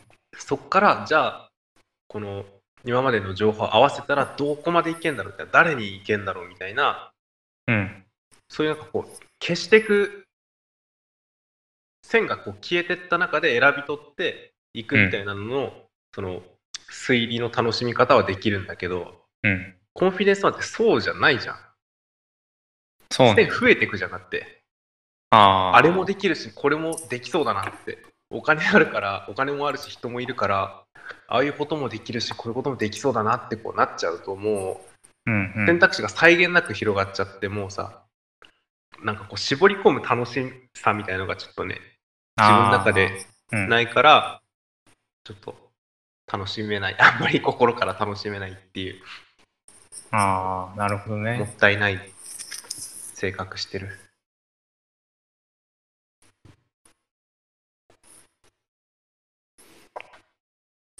十分、ね、十分面白い映画うん。だと思うけど、でももう本当に、まあ、今回見て思ったけど、うん、もうそろそろちょっときついんじゃないかなって。この次とかはそうそう難しいんじゃないかな。なんかね、最後、後の終わり方とか見るとさ、うんなんか次もありそう。あありそうだよね。うん、な感じだったけどう、ん。どうだろうなって。うん。まあ、なんとかするんじゃないですか。ああ、まわあ、かんね、 ないけど。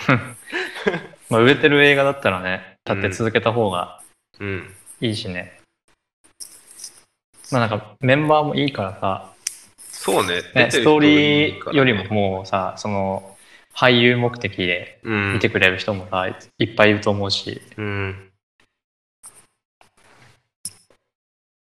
まあ、続くじゃないですか。うん、わかんないですけど。そうね。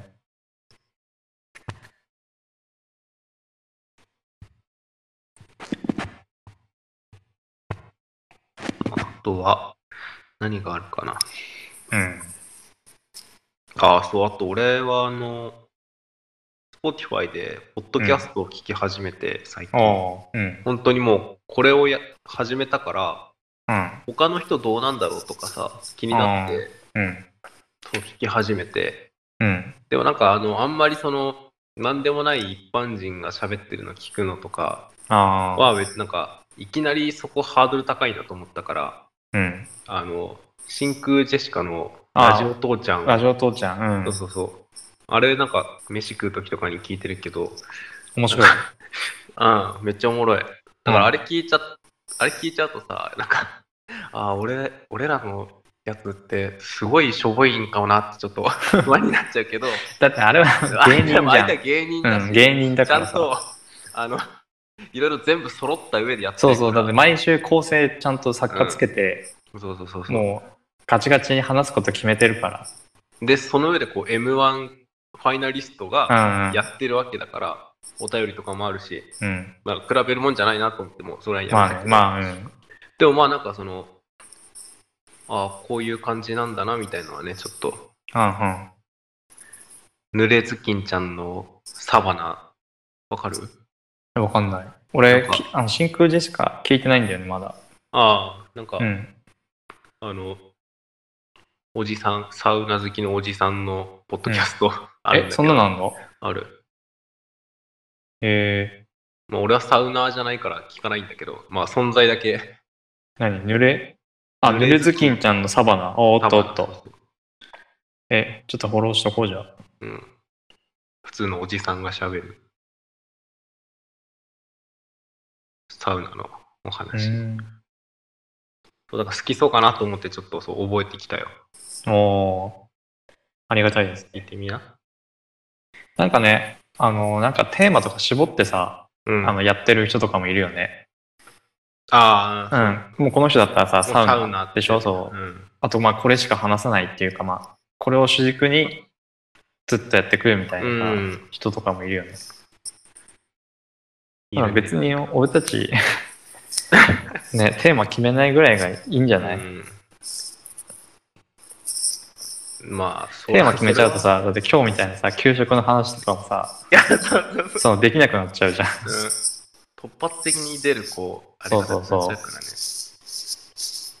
そのだって時その時で映画、映う画ん小説、アニメアニメ、漫画、漫画音楽音楽、日常のなんか面白みたいなうんのだけどあの多分数字にしたらさ比重はちょっと違うわけじゃん俺と純とではそのそうねまあそのどのコンテンツに一番熱入ってるかみたいなそうそうそうそうそうそう、うんだからなんかこれで絞っちゃうと多分その俺の俺があんま熱入れてないけど純が熱入ってるとこうんうんろうんになっちゃったりしたら多分そうねうんうん、続かないしおもろくないからいいんじゃないこう広くうんこっちの方が喋れる内容も多いししなんかねあのもそもそもの目的がさうんなんか見たものとかをさただ共有したいみたいなあそうそうそうどノうリせだから喋んさなそうらそ残しとくかぐらいうのそうそうそういうノリでやってるから、うまあねそんなガチガチにさ制約とか、うん。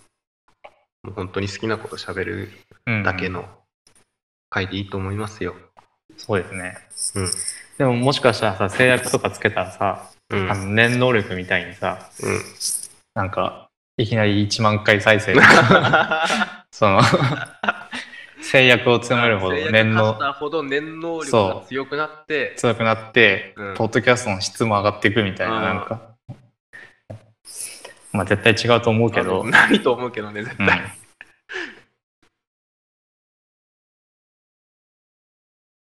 そうなんだ。まあでも、純あんまりその、うん今週あんま何もできなかったっては言ってたけどさ、うんあの、なんだっけ、コインロッカーベイビーズあ今読んでんのあ、うん。で、あの、あれ買ったって言ってたじゃん。虐殺期間とああ、か買っさ、た。うん。買ったっつっててさ、うん。で、それもあったから、俺ちょっとその積んどくしてた小説をもう一回読み始めるみたいなのをやって、うん。う今週ん。で、まあ、読み終わってはないんだけど、うん。その、前回止まってたとこから、まあ、50ページ、100ページぐらいかな、読んで、うん。こう、前読んでどういう話だったのかってこう思い出しつつ、その、なんか、読み進めていく作業うん。がね、今週あったんだけど、うん。あの、前紹介した図書館の魔女って、ああ、あの、6巻ぐらいあるやつ。うん、そうそうそう、うの、同じ作者の本なんだけど、あのね、すっごい面白い。なんで俺これ積んどくしてたんだってぐらい面白い。それは何どういう話なのあの、まあ、あらすじは、うん。その、まあ、大学生がね、うん。主人公大学生の男なんだけど、うん。が、その、 うんと、まあ、研究、卒業研究かなんかで、うん。こう、都市伝説みたいなものに、こう、焦点を当てるのよ。うん。うん。で、そこから、あの、ゼミの集まりとかで、都市伝説聞いたことあるの、どんなのあるみたいなの聞いてったら、うん。まあ、一個その、とある都市伝説にぶち当たって、うん。それが自分の地元っていうか、まあ、ちょっと関わりがある場所だったから、じゃあそうんこ調べてみようみたいな。うんあ。じゃあ関わりはないのか。じゃあ関係ない、関係ない場所だけど、そう、ちょっと、じゃあ調べてみようみたいな感じで、こう、どんどん調べていくっていう話なんだけど、うん。あの、基本的な、あれは、その、神社とか、うん。お寺に関する、うん、とトピックスが多い話なのよ。うん。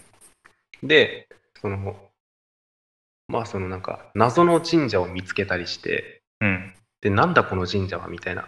うん。ここで何が起こって、過去ここで何が起こって、で、今何が起こってるのかみたいなのをこううん調べていくんだけど、あの、とにかくこう話の中で神社に関する知識みたいのがね、うん。これはもう本当にフィクションじゃなくて多分ガチの知識なんだけど、うん。そういうのがこうついてくるわけよ、読んでて。えー、神社のああのそうそうそう。な成り立ちとかじゃないけそど。うそう、成り立ちちとうか、ん。うんとこれまでどういうことがあって、うん神社はその時にどういう役割を果たしてきたのかみたいな。あー何を祀ってるとかあそうそうそうそうっうん。ていうお話がこう出てくるのよちょっとうん。でそれが多分読んだ感じあの本当にその小説書くためのフィクションじゃなくてちゃんと現実世界でのそういうのっとってえの話っぽくてー、うん。だからそれをだからそう俺俺めっちゃ好きなのそういう現実のちゃんとしたこう流れにのっとってフィクションがちゃんとあるみたいなああ、うん。のが好きで読んでてあすげえあなるほどねみたいなこういうあそっかそう考えれば今謎の部分もそういうふうに解釈できるのかとかうんうん。すごいこう勉強になりなりつつもエンターテインメントとしてむちゃくちゃ面白いのよえだからすごいねもう続き気になって気になってもうー、あれ、なんて名前だっけタイトル。えっとね今読んでるのがちょっと待ってねえっとね「まほり」「まほり」ってやつなんだけどまあ、法理、カタカナ。いや、ひらがな。で、ちょうどその、おうなんか怖そうだな、でしょ表紙が。うん。うんちょっとね、やっぱお寺のこととかになんか不気味なうん。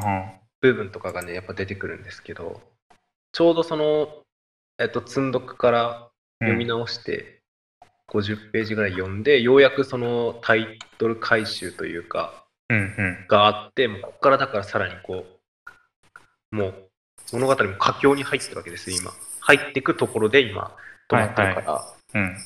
これ、読んで、読みたいなっていうのがね、今週、来週とかで読みたいなって。いいね。うん。まあ、法理。うん。えー、ミステリーね。ミステリー。そうね、ミステリうーん。ね。あんまミステリー読んだことないんだよな。多分。うん。ああ、うん、最後に、最後っていうか、うん。もしかしたら一冊も読んだことないかもしれないな。まあでも砂漠とかもちょっとミステリーじゃないああ、そうね。うん。そうね。結構、伊広い意味では坂ミステリーに入る幸太郎は、なんか伏線を張ってって、うん。なんかネタバレじゃないけどさ、その最後にああ、そうね。回収するみたいな。うん。いや、ミステリーはね、まああんまりその純粋なさ、うん殺人事件が主題のミステリーみたいなのは俺もそんなに読んだことはないけど、うんうん。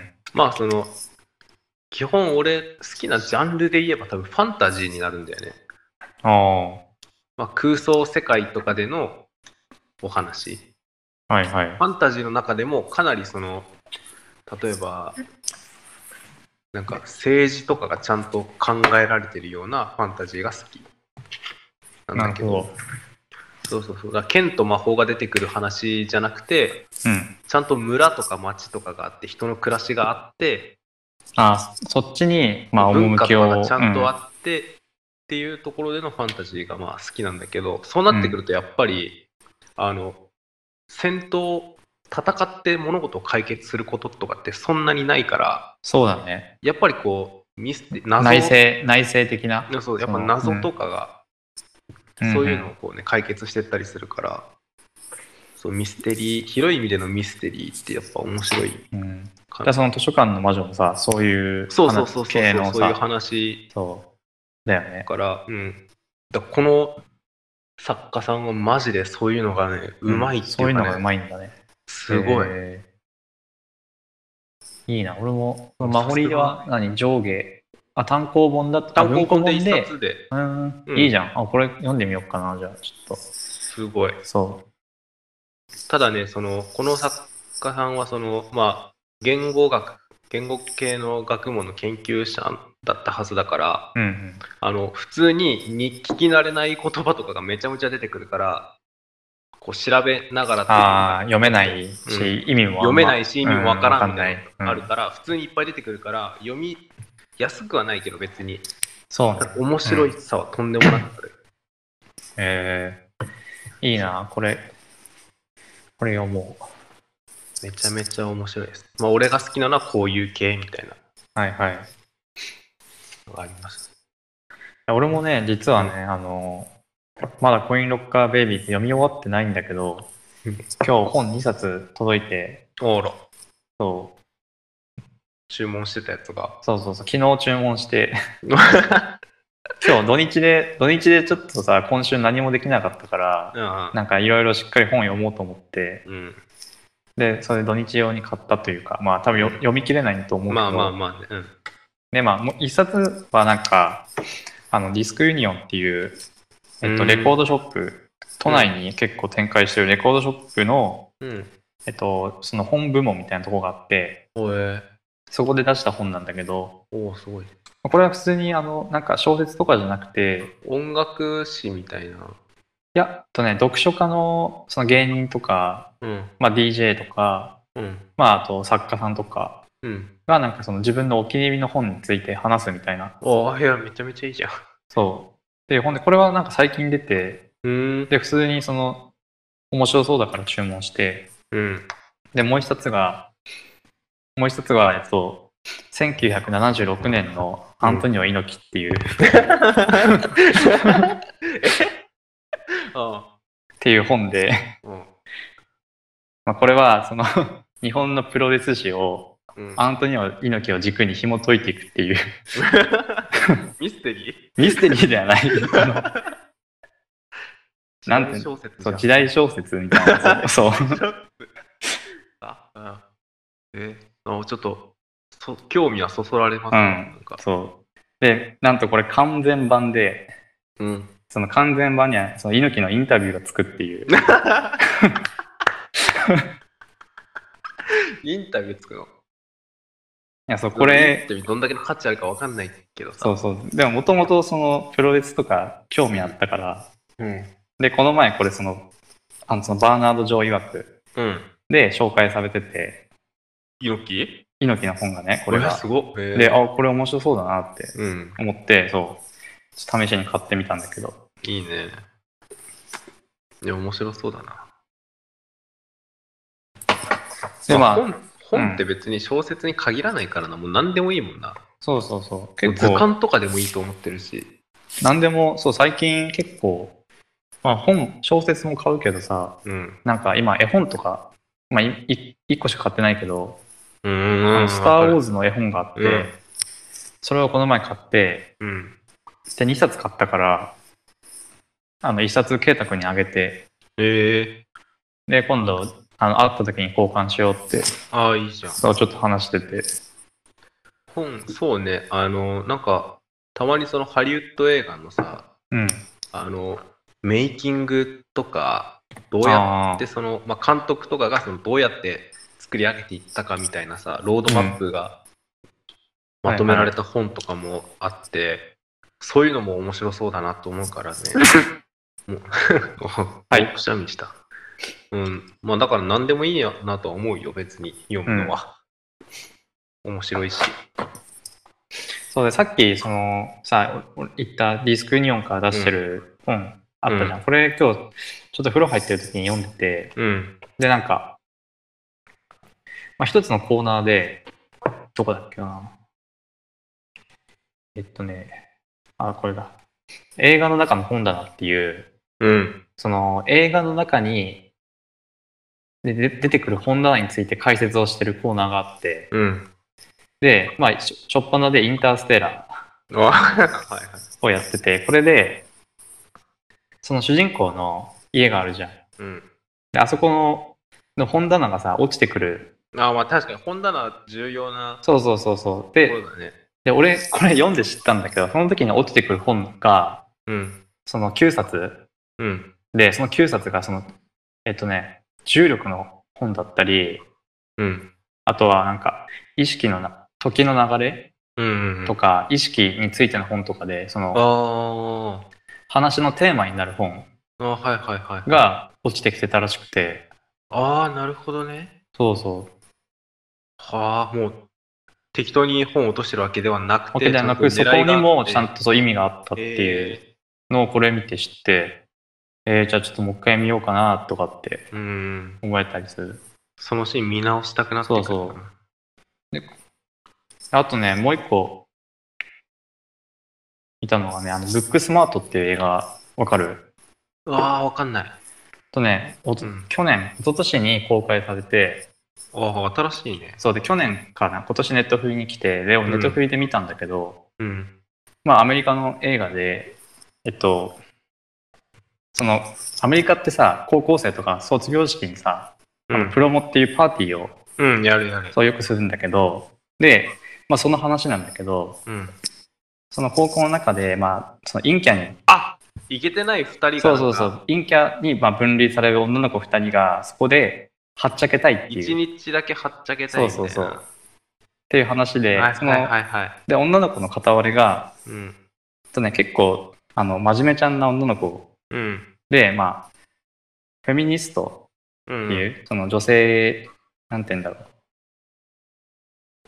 女性の権利をこう守るというか、そうそうそう、まあ、女性主義じゃないけど、うん、でなんかその子の部屋が映されるシーンがあってうん、でその子の本棚がそのシーンワンシーンで映るんだけど、うん、そこにはその人権主義の本だったりとか、うん、その女性の人権をこう、上げようと頑張った人のエッセイみたいなものが置いてあったりとかしてたらしくて、うんなんかそういうちゃ本んととキャラか、クターのそうそうそうそう、そのキャラのアイデンティティみたいなものが、その本棚から読み取れるみたいな。そうえでも正直そのシーンとかって多分本当に一瞬だから、ー、あそう、本当に映画館とかで初めて見たら多分気づかなーいわかんないだそうそうねだしょうねって言っちゃっただからなんかね、そう、こういうの見るとさ、うんその映画の中の本とかもさ、ちょっと本棚ね本出てくるシーンとかすごい気使って見ちゃうね、気使って見ちゃうかもね。その、作家とかさ、その題名とか内容がさ、うんなんか映画のさ、まあ、後々のさ、重要な情報うんに関わってたりとか、そうね。そうするかもしれないっていう。いいな。映画、そうね。映画のそういう見方ができたり。うん。ちょっと急になんですけど、うん。ミステリーで、ミステリーの小説で一個、おすすめというか、うん。これ誰だ小林、小林康美先生っていう人がいて、うん。まあこの人出してのミステリーなんだけど、うん。うんこれはもう本当にその、純粋にこの、まあ、殺人が起きたりみたいな、起きてそれを解決していくっていう感じのうん。うん。ミステリーなんだけど、この人のはおもろいです。へー面白かったです。読んで。小林康美。うん。あの、なんて言えばいいんだろうな。メルヘンな世界のうん。童あ話りとか。アリス殺しとかあ、って。そう、それを読んだんです、アリス殺しを。まあ、ほうほ他うにも、ドロシー殺しとか出てると思うんだけど、へーまあ、そういう、えっ、と、メルヘンな世界の、世界で起きた、まあ、うん。殺人だったりっていうのがこうテーマで進んでいくんだけど、うん。あのーこれはすごかった話がちゃんとそのなんかねミスリードとかもあってえまんまと騙されるしそれにー、ちゃんと騙されないぞって気持ちで読んでたのにちゃんとミスリードで騙されるしあで話も面白かったしふやっぱ雰囲気がね良かったずっと普通のミステリーってなんか普通に殺人が起きてたけあ。ど、うんうん。このちょっとこうなんていうのそのアリス殺しだとこれ鏡の国のアリスのあ話がちょっと入ってくるんだけどそうなるとなんかねあの途端にやっぱねグロテスクになるんだよーえー、ないあの人形とかが怖く見えたりするじゃんあー、その、なんかピエロがさ、あそうそうそうそうピエロが怖く見える怖く見えるみたいな、そそうその、う本来うん可愛いもキラキラしのてだてった可愛い系のものがちょっとこう不穏な空気が出ると一気にこう怖くなあるーみたいな、そういう雰囲気が読んでてこう感じ取れるあー確かにね気が。してねそうなんかその童話の世界とかもさ、うんなんか、こう紙一重っていうかさ、そうそうそう怖く感じちゃう。こう怖いというか、こう不気味にさ、うん見えるとこもあるもんね。あるんだよそうそうそうそうそこにこううまくこううんつけ込んでというか、うまく融合させてなんかただこうただ普通の人が何かするよりも、うんうん、ちょっと可愛い存在とかにさせた方がこうグロくなるっていうかさ、あえげつなくなるみたいな感じのもあってーうん。これは良かったですねすごい面白かったですえ他のもちょっと読みたいんだけどまだ手が出せてなくてー、なるほどね。そういいです。じゃあ俺もちょっと去年読んだはい面白い本の話を、はい並木道っていう作家で、うんまあ多分俺たちの一個下うわ若っあ同い年なんだよね。 はいで、タイトル名がね、オールグリーンズ万事会長っていう名前で、へえはいこれが多分、あの、少女少女作で、あそう、で、なんかのね、賞賞を取ってて、なんだっけな。うんえっとね、松本、なん、清張賞わかんない。なんていうのかわかんないけ ど。そうで、結構その、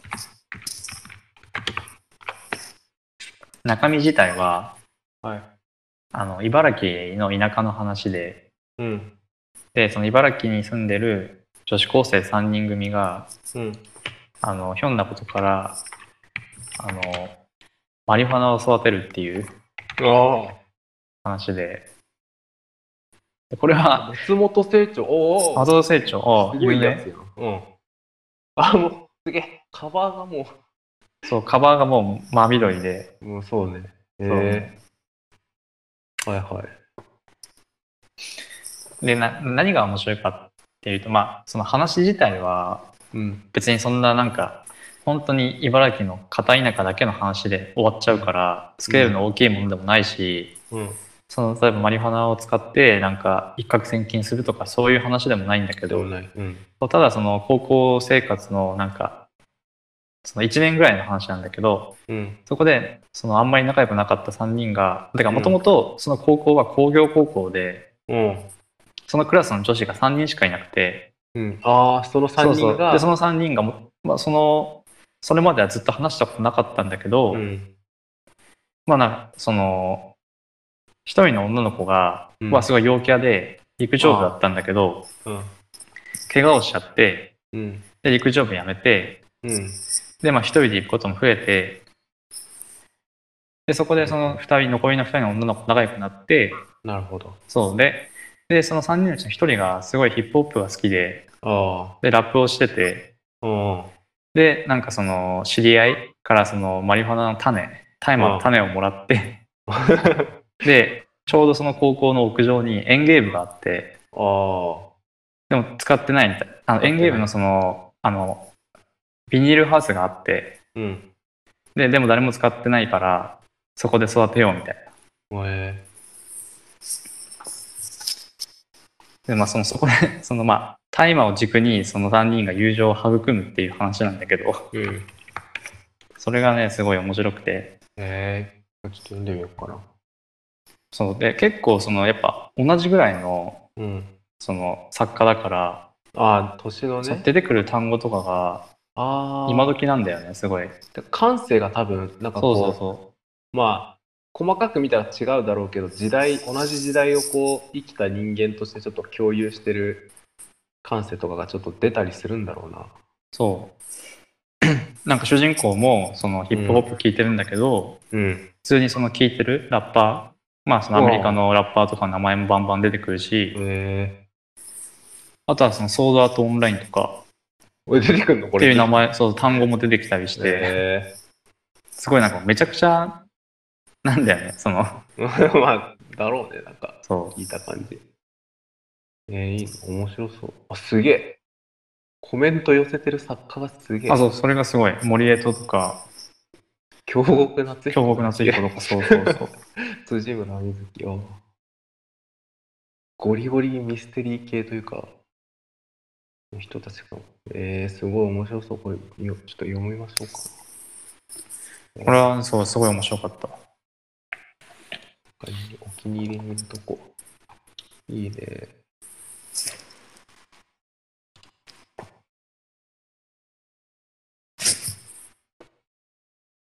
なんかさっきの給食の話を多分ちょっとなんか引きずってるせいかわかんないけどうん。面白くなかった本とかってあるいや面白くなかった本。う。うんでもあんま別に俺、そこまでさ、本当に読んでないから、ああ結構しかもそのあんま失敗したくなくてうんネットでなんかその調べてあああでもこの評価高いさっきのそのオールグリーンズは本当に表紙買いっていうかあまたまそうそう紀ノ国屋に行ったらなんかやばいなるなみたいなそあうんう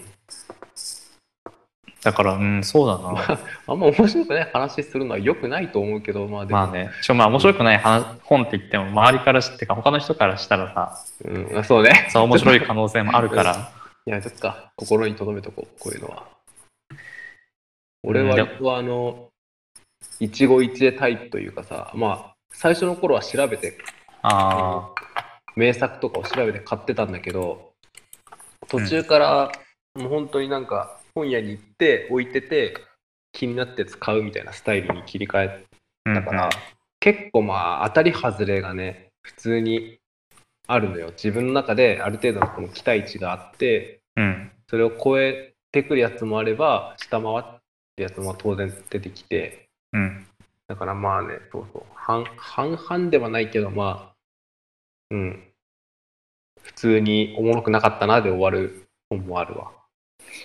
なんかおもろくなかったなーって本はあんまないけどなんかもう読めないなっていうか、途中で断念しちゃった本がはあるね。あの、る。もえっとね、司馬遼太郎っていう、う、もまあ、結構時代作、う、芝居 芝居良太郎あそう歴史小説とか、読めなかった時あったの。えそうなんか中学校の時に、あのよ龍龍馬が行くをうん、読んで、うん、で、面白くて、うん、なんか他の買おうかなと思って、はいはいはで、あの関ヶ原っていい。う、うん、関ヶ原の戦いのうん、話うん。買ったんだけど、これはなんかあんまり合わなくて、あというか、なんか龍馬が行くは多分結構ライトなーあー。感じなんだろうね。そうんの司馬遼太郎の作品の中でも。万人向けの。そうそうそう、読みやすく。う。うん。だから関ヶ原はね、そう結構なるほどね。もうその歴史小説みたいな、本当に。ちゃんと踏み込んで。そうそう。だからあんまり読み進めるのもさ、あちょっときつくて、あ。なるほどなこれは途中でそう断念しちゃったかな。俺逆にどんだけ思んなくてもちゃんと最後まで見てるわ。あー読み、まあ、積んどくしてるとかはあるけど、その、ちゃんと最後まで読まずに置いてある本とかはないかな。い一応あるやつは全部最後まで読んで、最後まで読んで、ちゃんと面白くなかったなって言って、ちょっと悲しい気持ちになるところまでワンセットだからな。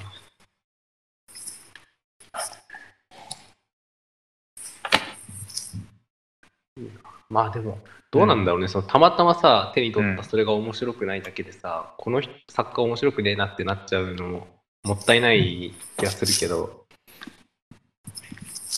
あうん、ー、確かにな。それはあるかも。で、もあんまりねいやこの人の面白くねえなって思って別の読んでいややっぱ面白いってなることってあんまないと思うんだよねそれもうん。挽回っていうかさそこで合わなかったら、多分他の作品も、あそうそうそう会う人うはん多分何読んでも合うんだよ、うん合うっていうか面白ってなるけどねちょっと難しいとこですけどそれは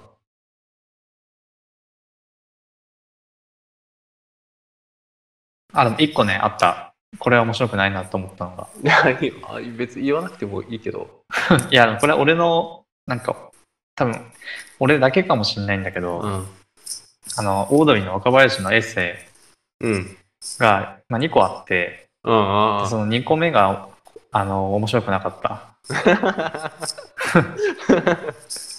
ああ多分これはは、俺が多分オードリーの若林に、にこう、期待してるものがああ多分違ってて、違っててかその、若林って、まあ、すごい人見知りで、うんまあ、そのちゃんとした社会人生活も送ったことがなくて、うんもうバイトと芸人だけみたいな、はいは大学卒業してから。いうんだから、その、まあ、一作目のエッセイは、そのオードリーが売れてからの話なのね。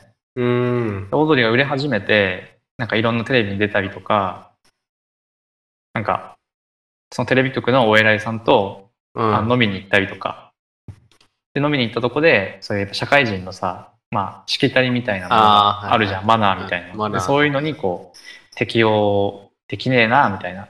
うんきついなっていう話なんだけど、ででも結構そういうの俺共感しててうん。なんかそういうなんかそのコミュニティにあの、うん打ち解けれないっていうか馴染めないみたいなものがすごいわかるなみたいな。うん。でもう他のそのそれだけじゃなくてなんかその岡林が自分がその不安になった時とかうん。この先芸人として成功しなかったらどうしようみたいな、ん。って思ってなんか友達とその温泉旅行に行あくんだけど、そうでなんか温泉とかに行けば、まあ、気持ちも晴れるだろうみたいなっうんうん。て思って湯船に浸かってたけど うん。全然その気持ちが晴れなくて お風呂で考え事しちゃうタイプ。そうそうお風呂で考え事しちゃってでそこでなんか気づいたのがうん。そのこう場所を変えてはい。気持ちとかはリセットされないなみたいなああ。その自分がで若林だとその何かに没頭してる時がああ、聞いたことあるわ、それ。そう一番う。うん不安から離れてるみたいな。うん。うん。で、なんか、この小説だと、エッセイだと岡林さんの生姜焼きを作るのがうん。自分の中のそれだみたいな。うん。でなんかこれをどんどん増やしていこうみたいな。うん。自分が没面白そう自分が没頭できるものをいっぱい増やすことで、う。うん。その不安の渦になんか飲まれそうな時に、これをやろうみたいな。っあていう、まあなんかすごいその葛藤してさ、で、なんか自分なりの答えを編み出していくあ。みたいな。うんのがすごいこういろんな書かれてて、すごい面白いいいと面白そうだね思っそう。で、うん。その一作目はすごい面白くて、もうな何年も本当大学1年の時に買って、うん。結構何回も読んでんだけど、うん。で2作目をその斜めの夕暮れって言うんだけどこれをこの前とか去年買ってうん。なんか読んだらなんかあんま面白くなくてああ。なんでかなと思ったら多分そのその頃のその若林を俺が期待しててうん。ででも若林もその前もう売れてさ10年ぐらい経ったじゃんうん。だからそれなりにその社会人としての技量というかその一般的なマナーとかはいはいはい。あとはその大人になってその、なんかそういう不不安とかは抱えるけど、でもその大人なりの対処の仕方みたいなのもさ、ああ、もう身につけちゃった後だかそうら。そう身につけてるからなんか、その書いてるその内容がうん。なんかそのその頃と全然違ってうん。ちょっとこうなんか大人大人なそのやっぱ自分の思ってたものとはなんかうん。そう違うものになっちゃってたっていうのがあんま合わなかったのかなってまあ、そういうのは、ちょっとね、しょうがないまあそ感うじそうもあるけどね。ね。うんうんう。んまあ、確かにそういうのもあるよね。そうあんまり、その著名人のエッセイとか読まないな。読んだ方あがあいいんだろうかいや、あんま別に著名人だからっていうか、なんかこう、 なんか自分が好きなな。うん。芸人とかは読む読むね、読んだ、うーん。あの、アンガールズじゃなくて、南海キャンディーズの山ちゃんの、すごい間違い方したね、今。あ、そう、エッセイ全も、然違うじゃん。この前、この前っていうか、去年読うんんだ。これは普通に面白かった。あえそうあ、面白そうだな。で、なんか大学の、あの、俺の研究室に、あのホームレス中学生があって、 うん。なんでで、その、その4年生の時に暇だったから、それちょっと読んだんだけど、うん。いやここれはちょっとダメだったね ダメだったっていうかなんかその俺はてっきりそのホームレスになってなんかサバイブしていくみたいな話だと思ってたらうん。そうでもなくてあ、そうなんだ。そうなんか公園でホームレスしたのは本当にもう数十ページで終わっちゃってあ、マジそうそっからなんか友達のうん家に居候して、ああ。でなんかそこで生活していくみたいなえ、そっちに移っちゃうんだ、話が。そうだからえなんかホームレスだったのは本当一瞬なんだよねうーん。ずっとホームレスかのようなタイトルしてるけどね。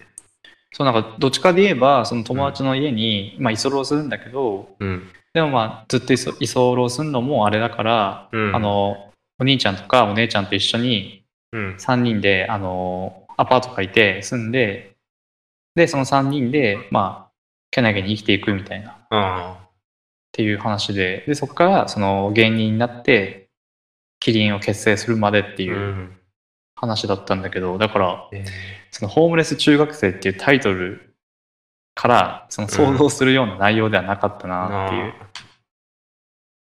感じだね。うんただのその田村のなんか芸人になるまでの話みたいなそう半生をの話だったっていううーん。なるほどね。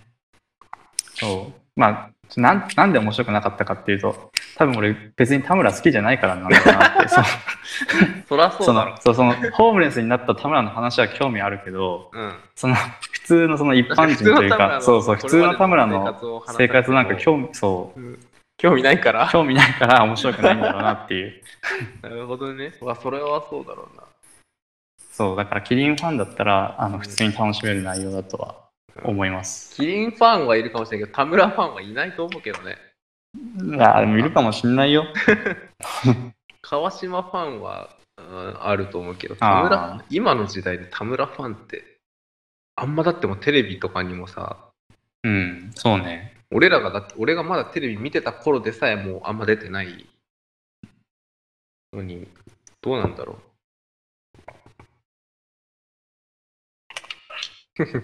まあじゃあ川島あ川島じゃねえやキリン田村ファンにはそうそうホそームレス中学生う、うん、おすすめですおすすめです読んでくださいそうじゃない人はまあさっきまで紹介しし合ってた本を読んでくださいはいこんなんでいいのかな 雑だけどな。いでもさっきのねマホリは面白そうだねすごいや、もうめちゃめちゃおもろいよ。うんこれもいいね。表紙が、まずね、あれみたい、あの、大阪のさ、うんなんか命の輝きくんみたいな。例えがちょっと、え、あ、わかんないあの、なんか大阪万博のさ、え、太陽の塔じゃないでしょ、だって。あ、じゃないじゃない、なんか、大阪万博の、あのーイメ、マスコットキャラクターみたいな。いあれいたっけや、じゃあじゃあ最近最近、あの、あ、最近のやつか。あ、そうそう、なんか再はい来年とかにやるああ大阪で、見たそわうそうそうそうそう。 あ、これか。あ、これ命の輝きくんか。あなんかちょっとぽくない やば。その丸 が、丸が、目ん玉みたいなのがさ似てる似てないとかじゃなくて、命の輝きくんのデザインやば。あそれ結構やばいよね。北郎のさ、なんか、出てきそうだよね。うん、こういう妖怪だもんな。大阪万博の命の輝きの核細胞を、あ、じゃあ細胞核を受け継いで完成されたものえなのだそうです。ー、いや、ちょっと怖いよね。怖いってかなんか、うん。狂気的な何かをさ、感じるよね。考えた人の。うん。確かに似てるって言われたら確かに似てる けど、表紙と命の輝きくん確かに似てるけど、そう、似てるよね。うん。うん でもこっちのインパクト強すぎてどうでもよくなってるああ2025年なんだ大阪万博あ、何いや 適当にちょっと命の輝きくんについて調べてたらさうん。個人サイトみたいにできてえ2025年大阪万博ロゴ、まあ、命の輝きくんのー、う公ん。式グッズを買ったっていううん。タイトルで、 あの長州力みたいな人が、うん。命の輝きくんのクリアストラップみたいのをうん。持って写真撮ってるの出てきて、 ちょっとすごい笑っちゃった、これ。おもろ。めっちゃ最近じゃん、しかも3月9日や ん。そんな最めちゃめちゃ近、てかもう一昨日じゃん。一昨日のさ、投稿すげえな。おもろ。ちょっと今週末、うん。あの、ワクチン接種なんですけど、日曜日の午後。うんまあちょっとそれに、先週ちょっとあの、先週のポッドキャストでちょっと触れあたーうん、うけん。ど、まあそれに向けてのその、まあ意気込みっていうか、そうね。をちょっと表明したいので、どうちぞょっとまあ、はうい。聞いてください。はい。えっと、2回目に接種した時のうん。副反応が結構俺重くて、うん。熱もさ、なんか39度2分まで上がって、うん。うん。腕もあの、モデルナアームでしたっけああ、あるね。あれっぽい感じになったりしたんで、うん。 3回目はそうならない。まあ、ならないって言ってならないようなもんじゃないんじゃないでも、い や、意気込みだからさ、ああ、まあまあね。そうそんなそんなこと言ったらもう何もないよ、意気込みなん て。だってい俺やでもが変えれることなんか何もないんだからさ。まあそうだよね、そう。正しいでしょなんかもう3回目打った友達がいてああ、あ聞いた感じだとあの全然重くなかったんだって熱も37度5分ぐらいへー微熱あで、うんで特になんか辛かった症状とかもないみたいなの言ってたからあうん、うん。あじゃあ俺もそれがいいなと思ってはいはい。なんかうん熱上げないみたいな目標まあ意気込みだからさそうね。じゃあまあ、来来週どうなったかお楽しみと答えい合うこわとせで が、クイズ正解は1年後みたいな。 一週間後何度で出ましたみたいな。そう結局何度うん。何度最高ね。最高何度出ました何度出ましたじゃあ今、今はじゃがあ、今、あ、でも俺そのクイズ正解1年後見たことないから さ、ああれなんだけど、あれって何最初になんか予想みたいなこと言言わないのあよそあの、クイズ、クイズみたいな。だよね今。年結婚する芸人はみたいな。あ、そうだね。1年後に答えがわかるみたいな。そので、そこでまあふざけるんだよ、大喜利とかして。 ああ、そうそうまあまあ、それはいいとして、で、それをまあその1年後に V で答え合わせするってい答え合うわ。せする。ただ答え合わせするだけだけど。じゃあこう今、今何度自分で今、。測んなきゃいけないの今ってか、じゃなくて、うんあの、意気込みとして何度に、何度までに抑えますっていう。あ、な るほど。 その確かに。何度以上には絶対意気込みだもんに、そう、上げませんっていう。えっと、平熱が多分6度5分とか。で、39度2分は絶対行きたくないから、はいはい。 7度3分までには抑えます、じゃあ。はい。じゃあ、7度3部以上になったかどうかは、うん。まあ来週来週。の答え合わせということで。うん。7度3分は絶対超えるだろ。いやー超えるでしょ、だって。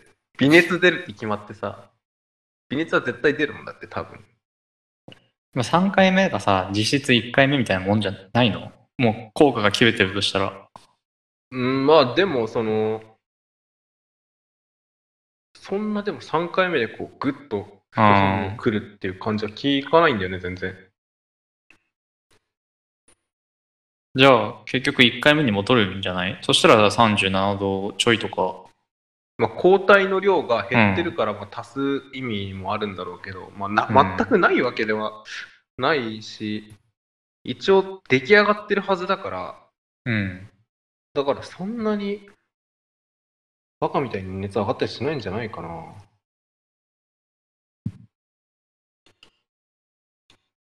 どうなんだろまあ、まだ僕は1回目しか打ってないんですが、ううんもう、もう接種券も届きません。あの自治体からも見放されてるでしょ、江東区に見放されました。い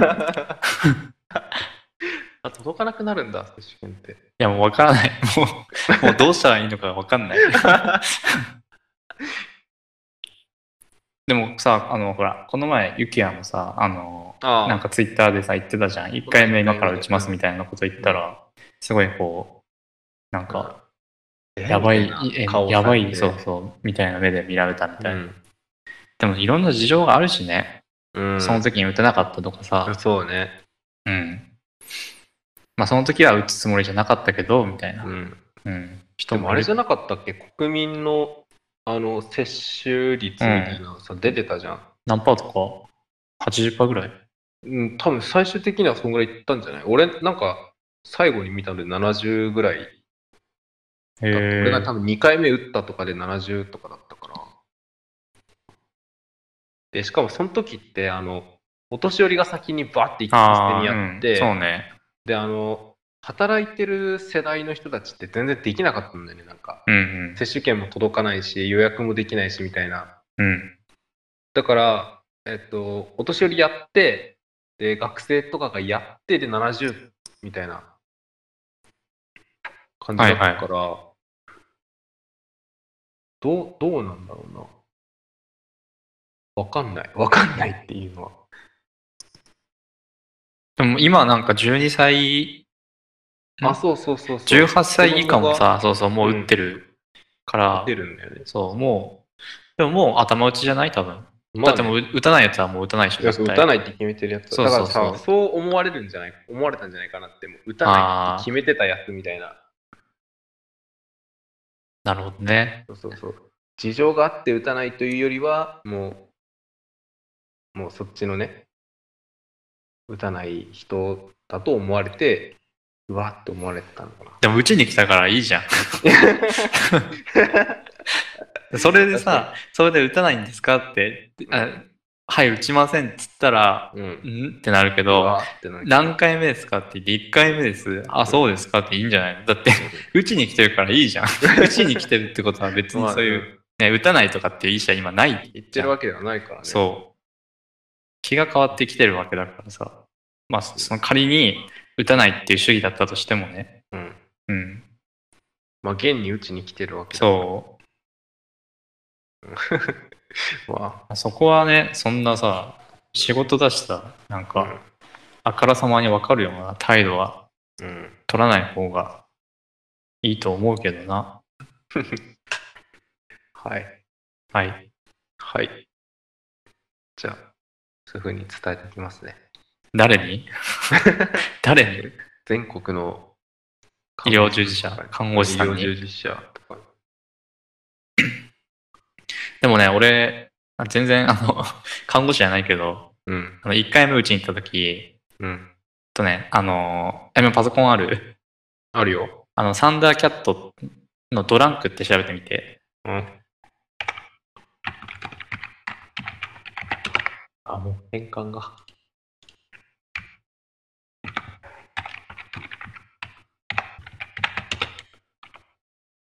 はいはいはい。あの、おっさんが沼に沈んでる、ああ。そうそう、これ、サンダーキャットっていうアーティストの、あうんの、アルバムなんだけど、はいはい。この T シャツ俺持ってて、 うん。それを着てったのね、 うん。あの、打つ時に。あそしたらなんかその打つ人に、なんかめっちゃ見られてんだけど、みたいなこと言われ て。あ、この水の中からそうそうそうそう、だから目が、その、うん目があってなんか、君すごいね、みたいな、その、きすごい T シャツ着てるね、みたいなこと言わ れて、ああ、はい、みたいな。なんか、そこ突っ込まれるんだ、みたいな。 いやそらでも ワクチン接種にさうん。あれワクチン接種の時なんかマニュアルっていうかこういう風にしてくださいみたいなのなかったこういうふうに、何あの俺あれだったもんあの肩を出しやすい服装であーあ、なんか T シャツで言ったよ、そう、T シャあツ。 T シャツかまあ、うんそうかワクあのそう、あの、サンダーキャットのドランク T シャツ着てった T らシャツ着てた、なんか、ね変な反応されたっていう、まあ、俺も被害者だね、そした ら。 あの、同じ、変な目で見られたという、うんくくりで言ったそう、らくねくりで言えば。 でも どっちかって言ったら加害者じゃないだってなんでだよ。医療従事者のさ妨害をしたわけでしょだって妨害ってなんだよ子供たちに対して T シャツのさ、そんな柄でさ、妨害とかだって、そんなんで揺らぐようなさ、ものじゃないでしょ。いやでもこれ着てなかったらうん。だって別にこの人はさ何の滞りもなく何もはセリフを発することなくこうピッてやって、あーはい終わりました次の方どうぞができてたのにうん。ジュンがこれ着てったせいでなんか見られてるってないやなんでこの人こういうシャツ着てくんの枠別に言わなくていいじゃん、俺に。だって俺、その、なんか、あのブースに入って、うん入った瞬間にその人、 看護師に、うなんかめっちゃ見られてんだけど、みたいに言われて、 ああ、はい、みたいな。はいあそうですね、ってしか言いようないし。うん向こうからしたらだから向こうは向こうも自分を被害者だと思ってるでしょああ、見られてるんだもんだって現になんか嫌だな、俺が打ち終わった後とかに。なんかやばいやついたみたいな。絶対言ってるようわぁ、マジか。そしたらもう嫌いだな、自分俺。沈んでるおっさんのシャツ着た男嫌いま あまあ向こうも嫌いだと思うけどねそれはうん、じゃあウィンウィンだ。もうウィンウィンだふん 誰も勝ってないけどね勝者いないけどそこに確かに。えーじゃあちょっと変なシャツ着てるのやめよいや、来てけよ。うなんでだよいいよ着てかないよ今回だって普通に外寒い から上着着てすぐ脱げるようにしてって感じだしシャツで笑かしに行くとかないからね今の時期さ、寒い、そう、寒いからさ、パーカーとかうんじゃん。うんそしたらさ、腕まくんの大変じゃん。あそうそうそうそう、ん。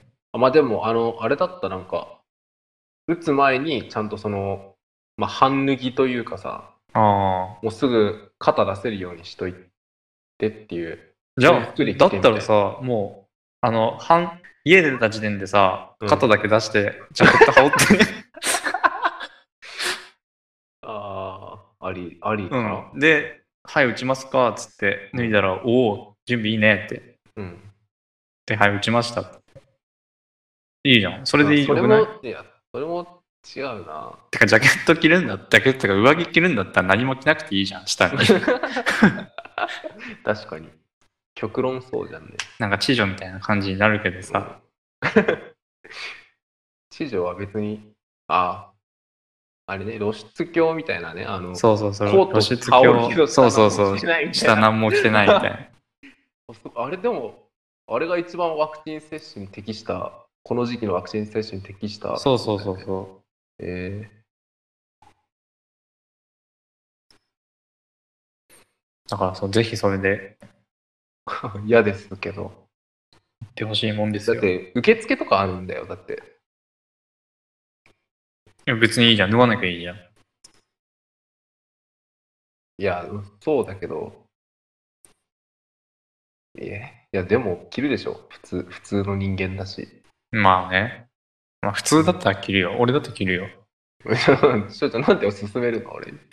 いや同じ失敗させようとするよね。なんか、自分がさ、うん。失敗と似たような失敗をこう人にさすようにさ、こう、ことを運んでいこうとしてないでその方が安心するじゃん。あ、俺だけじゃなかったんだって。そうそうそうそう。いや、嫌です、それは。それの、なんか、方向に進められるのは嫌ですね。でも持ってないし、そもそもこん、こんな、このぐらいのインパクト強いやつ。ないの下山とかで。ない。だちゃんとしたやつ買ったもん、俺。ちゃんとしたロンティー買ったもん。えー、下山って書いてるみたいな。嘘そういうわけじゃえー後ろ背中に確か書いてんあちょ胸のとこに書いてるけどそうそうそうあるあでも1個ね変なね T シャツあるわおう。半袖のやつお腹のとこにねうん。こう手のマークがあってこう手をなんかこうさあのこう手で四角作るじゃんあのカメラみたいな感じのさはい。あの、ハイチーズみたいな。あそうそうそうそうで、うんこの時ってまあ指他の指曲げてるけど他の指全部伸ばしてはい。で、この四角をこうどんどんちっちゃく、四角を保ったままちっちゃくこうしてって、うん。この空いてる隙間のとこに目ん玉があるデザインのえ T シーャ、ツ持ってる。これ、俺これ別にそんな変じゃねえと思ってたけどね、これ周りから見たらすげえ変っぽくて、あー結構言われるんだうん。着てくと。えいじられ、この前いじられたから、この前っていうか前いじられたからそこからね、着るのやめ た。結構楽なんだけど、そうー、えー、なんそかれ変なシャツ着てんなっていじられるようになったからやめた。別にいいじゃんね。好きなもの着いて。や、変な服着るの好きなんだけどな。うん。てか T シャツ変な柄の方がさ、うん。なんか、良くないいいよ普ね。通のその、うんなんかなんなんて言うんだろうその、その辺にあるような感じじゃなくて。うん。あのパーカーの背中とかにも変な、あってもいいと思うタイプだし。うん、でもなんかね、それもだから目目がついてるから俺も、うん。それで行くとほら、なんかめなんか見られめっちゃ見られてるっておう言われるよ。言われる。ね、うん。言われて、じゃあ。嫌です。着てきません、それは。いやー、でもなんかそこ、でも多分その、医療従事者側も、うん。そのちょっと期待してるところがあると思うよ。そのジャケット、その上着を脱いだ時にどういうものが来るかみたいな。あ多分。あ、確かにこれまで2回の接種どっちもあったかい、暑い時そう期そとうかそうにやってるから、その脱脱いだ先に何かがあるみたいなのはないわけじゃん、1回。うん。今回は初めてなわけじゃん。うん。確かに期待してるかもね、その、脱ぎ、服脱ぎ、わらかししてくるやつ。そう、服脱ぎ大喜利みたいなさ、大ことをさ。きいだってなんか女性だとさ、ほら、あの肩出しの服を着てくとすごい喜ばれたみたいなさ、ああ、はいはい。あるじゃん。うん。そう。だから、まあそれは多分普通に楽だからだと思うけど、うんその、例えば女性がうちに行ってさ、うん。じゃあ、はい、上着脱いだっつって、その肩出し、肩出しだったら、医者もさ、お、ラッキーって思うじゃん。思うっていうか、楽でいいなって。ああ。まあ、楽でいいなとは思うだろうね。そうそう。まあ、うんあそういうもので、まあ、まあうんベクトルは全然違うけど、うん。変なものを着てって、なるほど。おみたいな。あまあ、ここでこうそくすっ個性と笑えう。るそうそう大そ喜う。利をしてその医療従事者の疲れを吹っ飛ばしてあげようっていうそうそうそう、そういううん魂胆で。魂胆で。いやしたら、純大成功じゃん。いや、俺別にさ、笑わせるつもりじゃなかったもんって。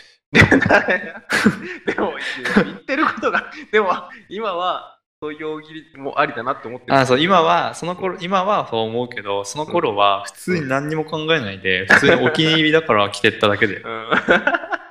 普通のお気に入りだよ。だって好きな、そのアーティストのうん。うん。好きなアルバムの T シャツだから、普通に好きだ。うん。普通におしゃれだったとそういう思つもっりじて、ゃなかそうたそう。っんて言って持ってったのに、着てったのに、うんそういう反応されて、うんなんか、悲しかったね、俺は。 俺は、なんか、俺がか逆にさ、元気なくした。うん。で、ワクチン1回目なのにさ、発熱したし、 踏んだり蹴ったりじゃん。そシャツに変な反応されるし。う。うん、最悪だった。じゃあ、はい、じゃあそろそろ終わりますか。はい、終わりましょそんじゃまた来週は、まあ、ゲストを呼べたら呼んで、う。はで、ゆうたが来週何度熱出るか、ね、何度熱出るか。い。そうね。まあ、クイ今ズ日は、結果うん発表があるんで。そう、今日は37度3分。までには抑え半分までには抑えたい。はい。ね、まあ、来週何度出るかは、お楽しみということおで。楽しみ。次回のお楽しみで。あ、じゃあ、俺の予想しとくじゃん。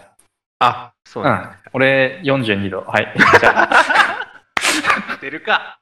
出るか、そんな。はい、じゃあお疲れさんでした。お疲れさんでした。はい。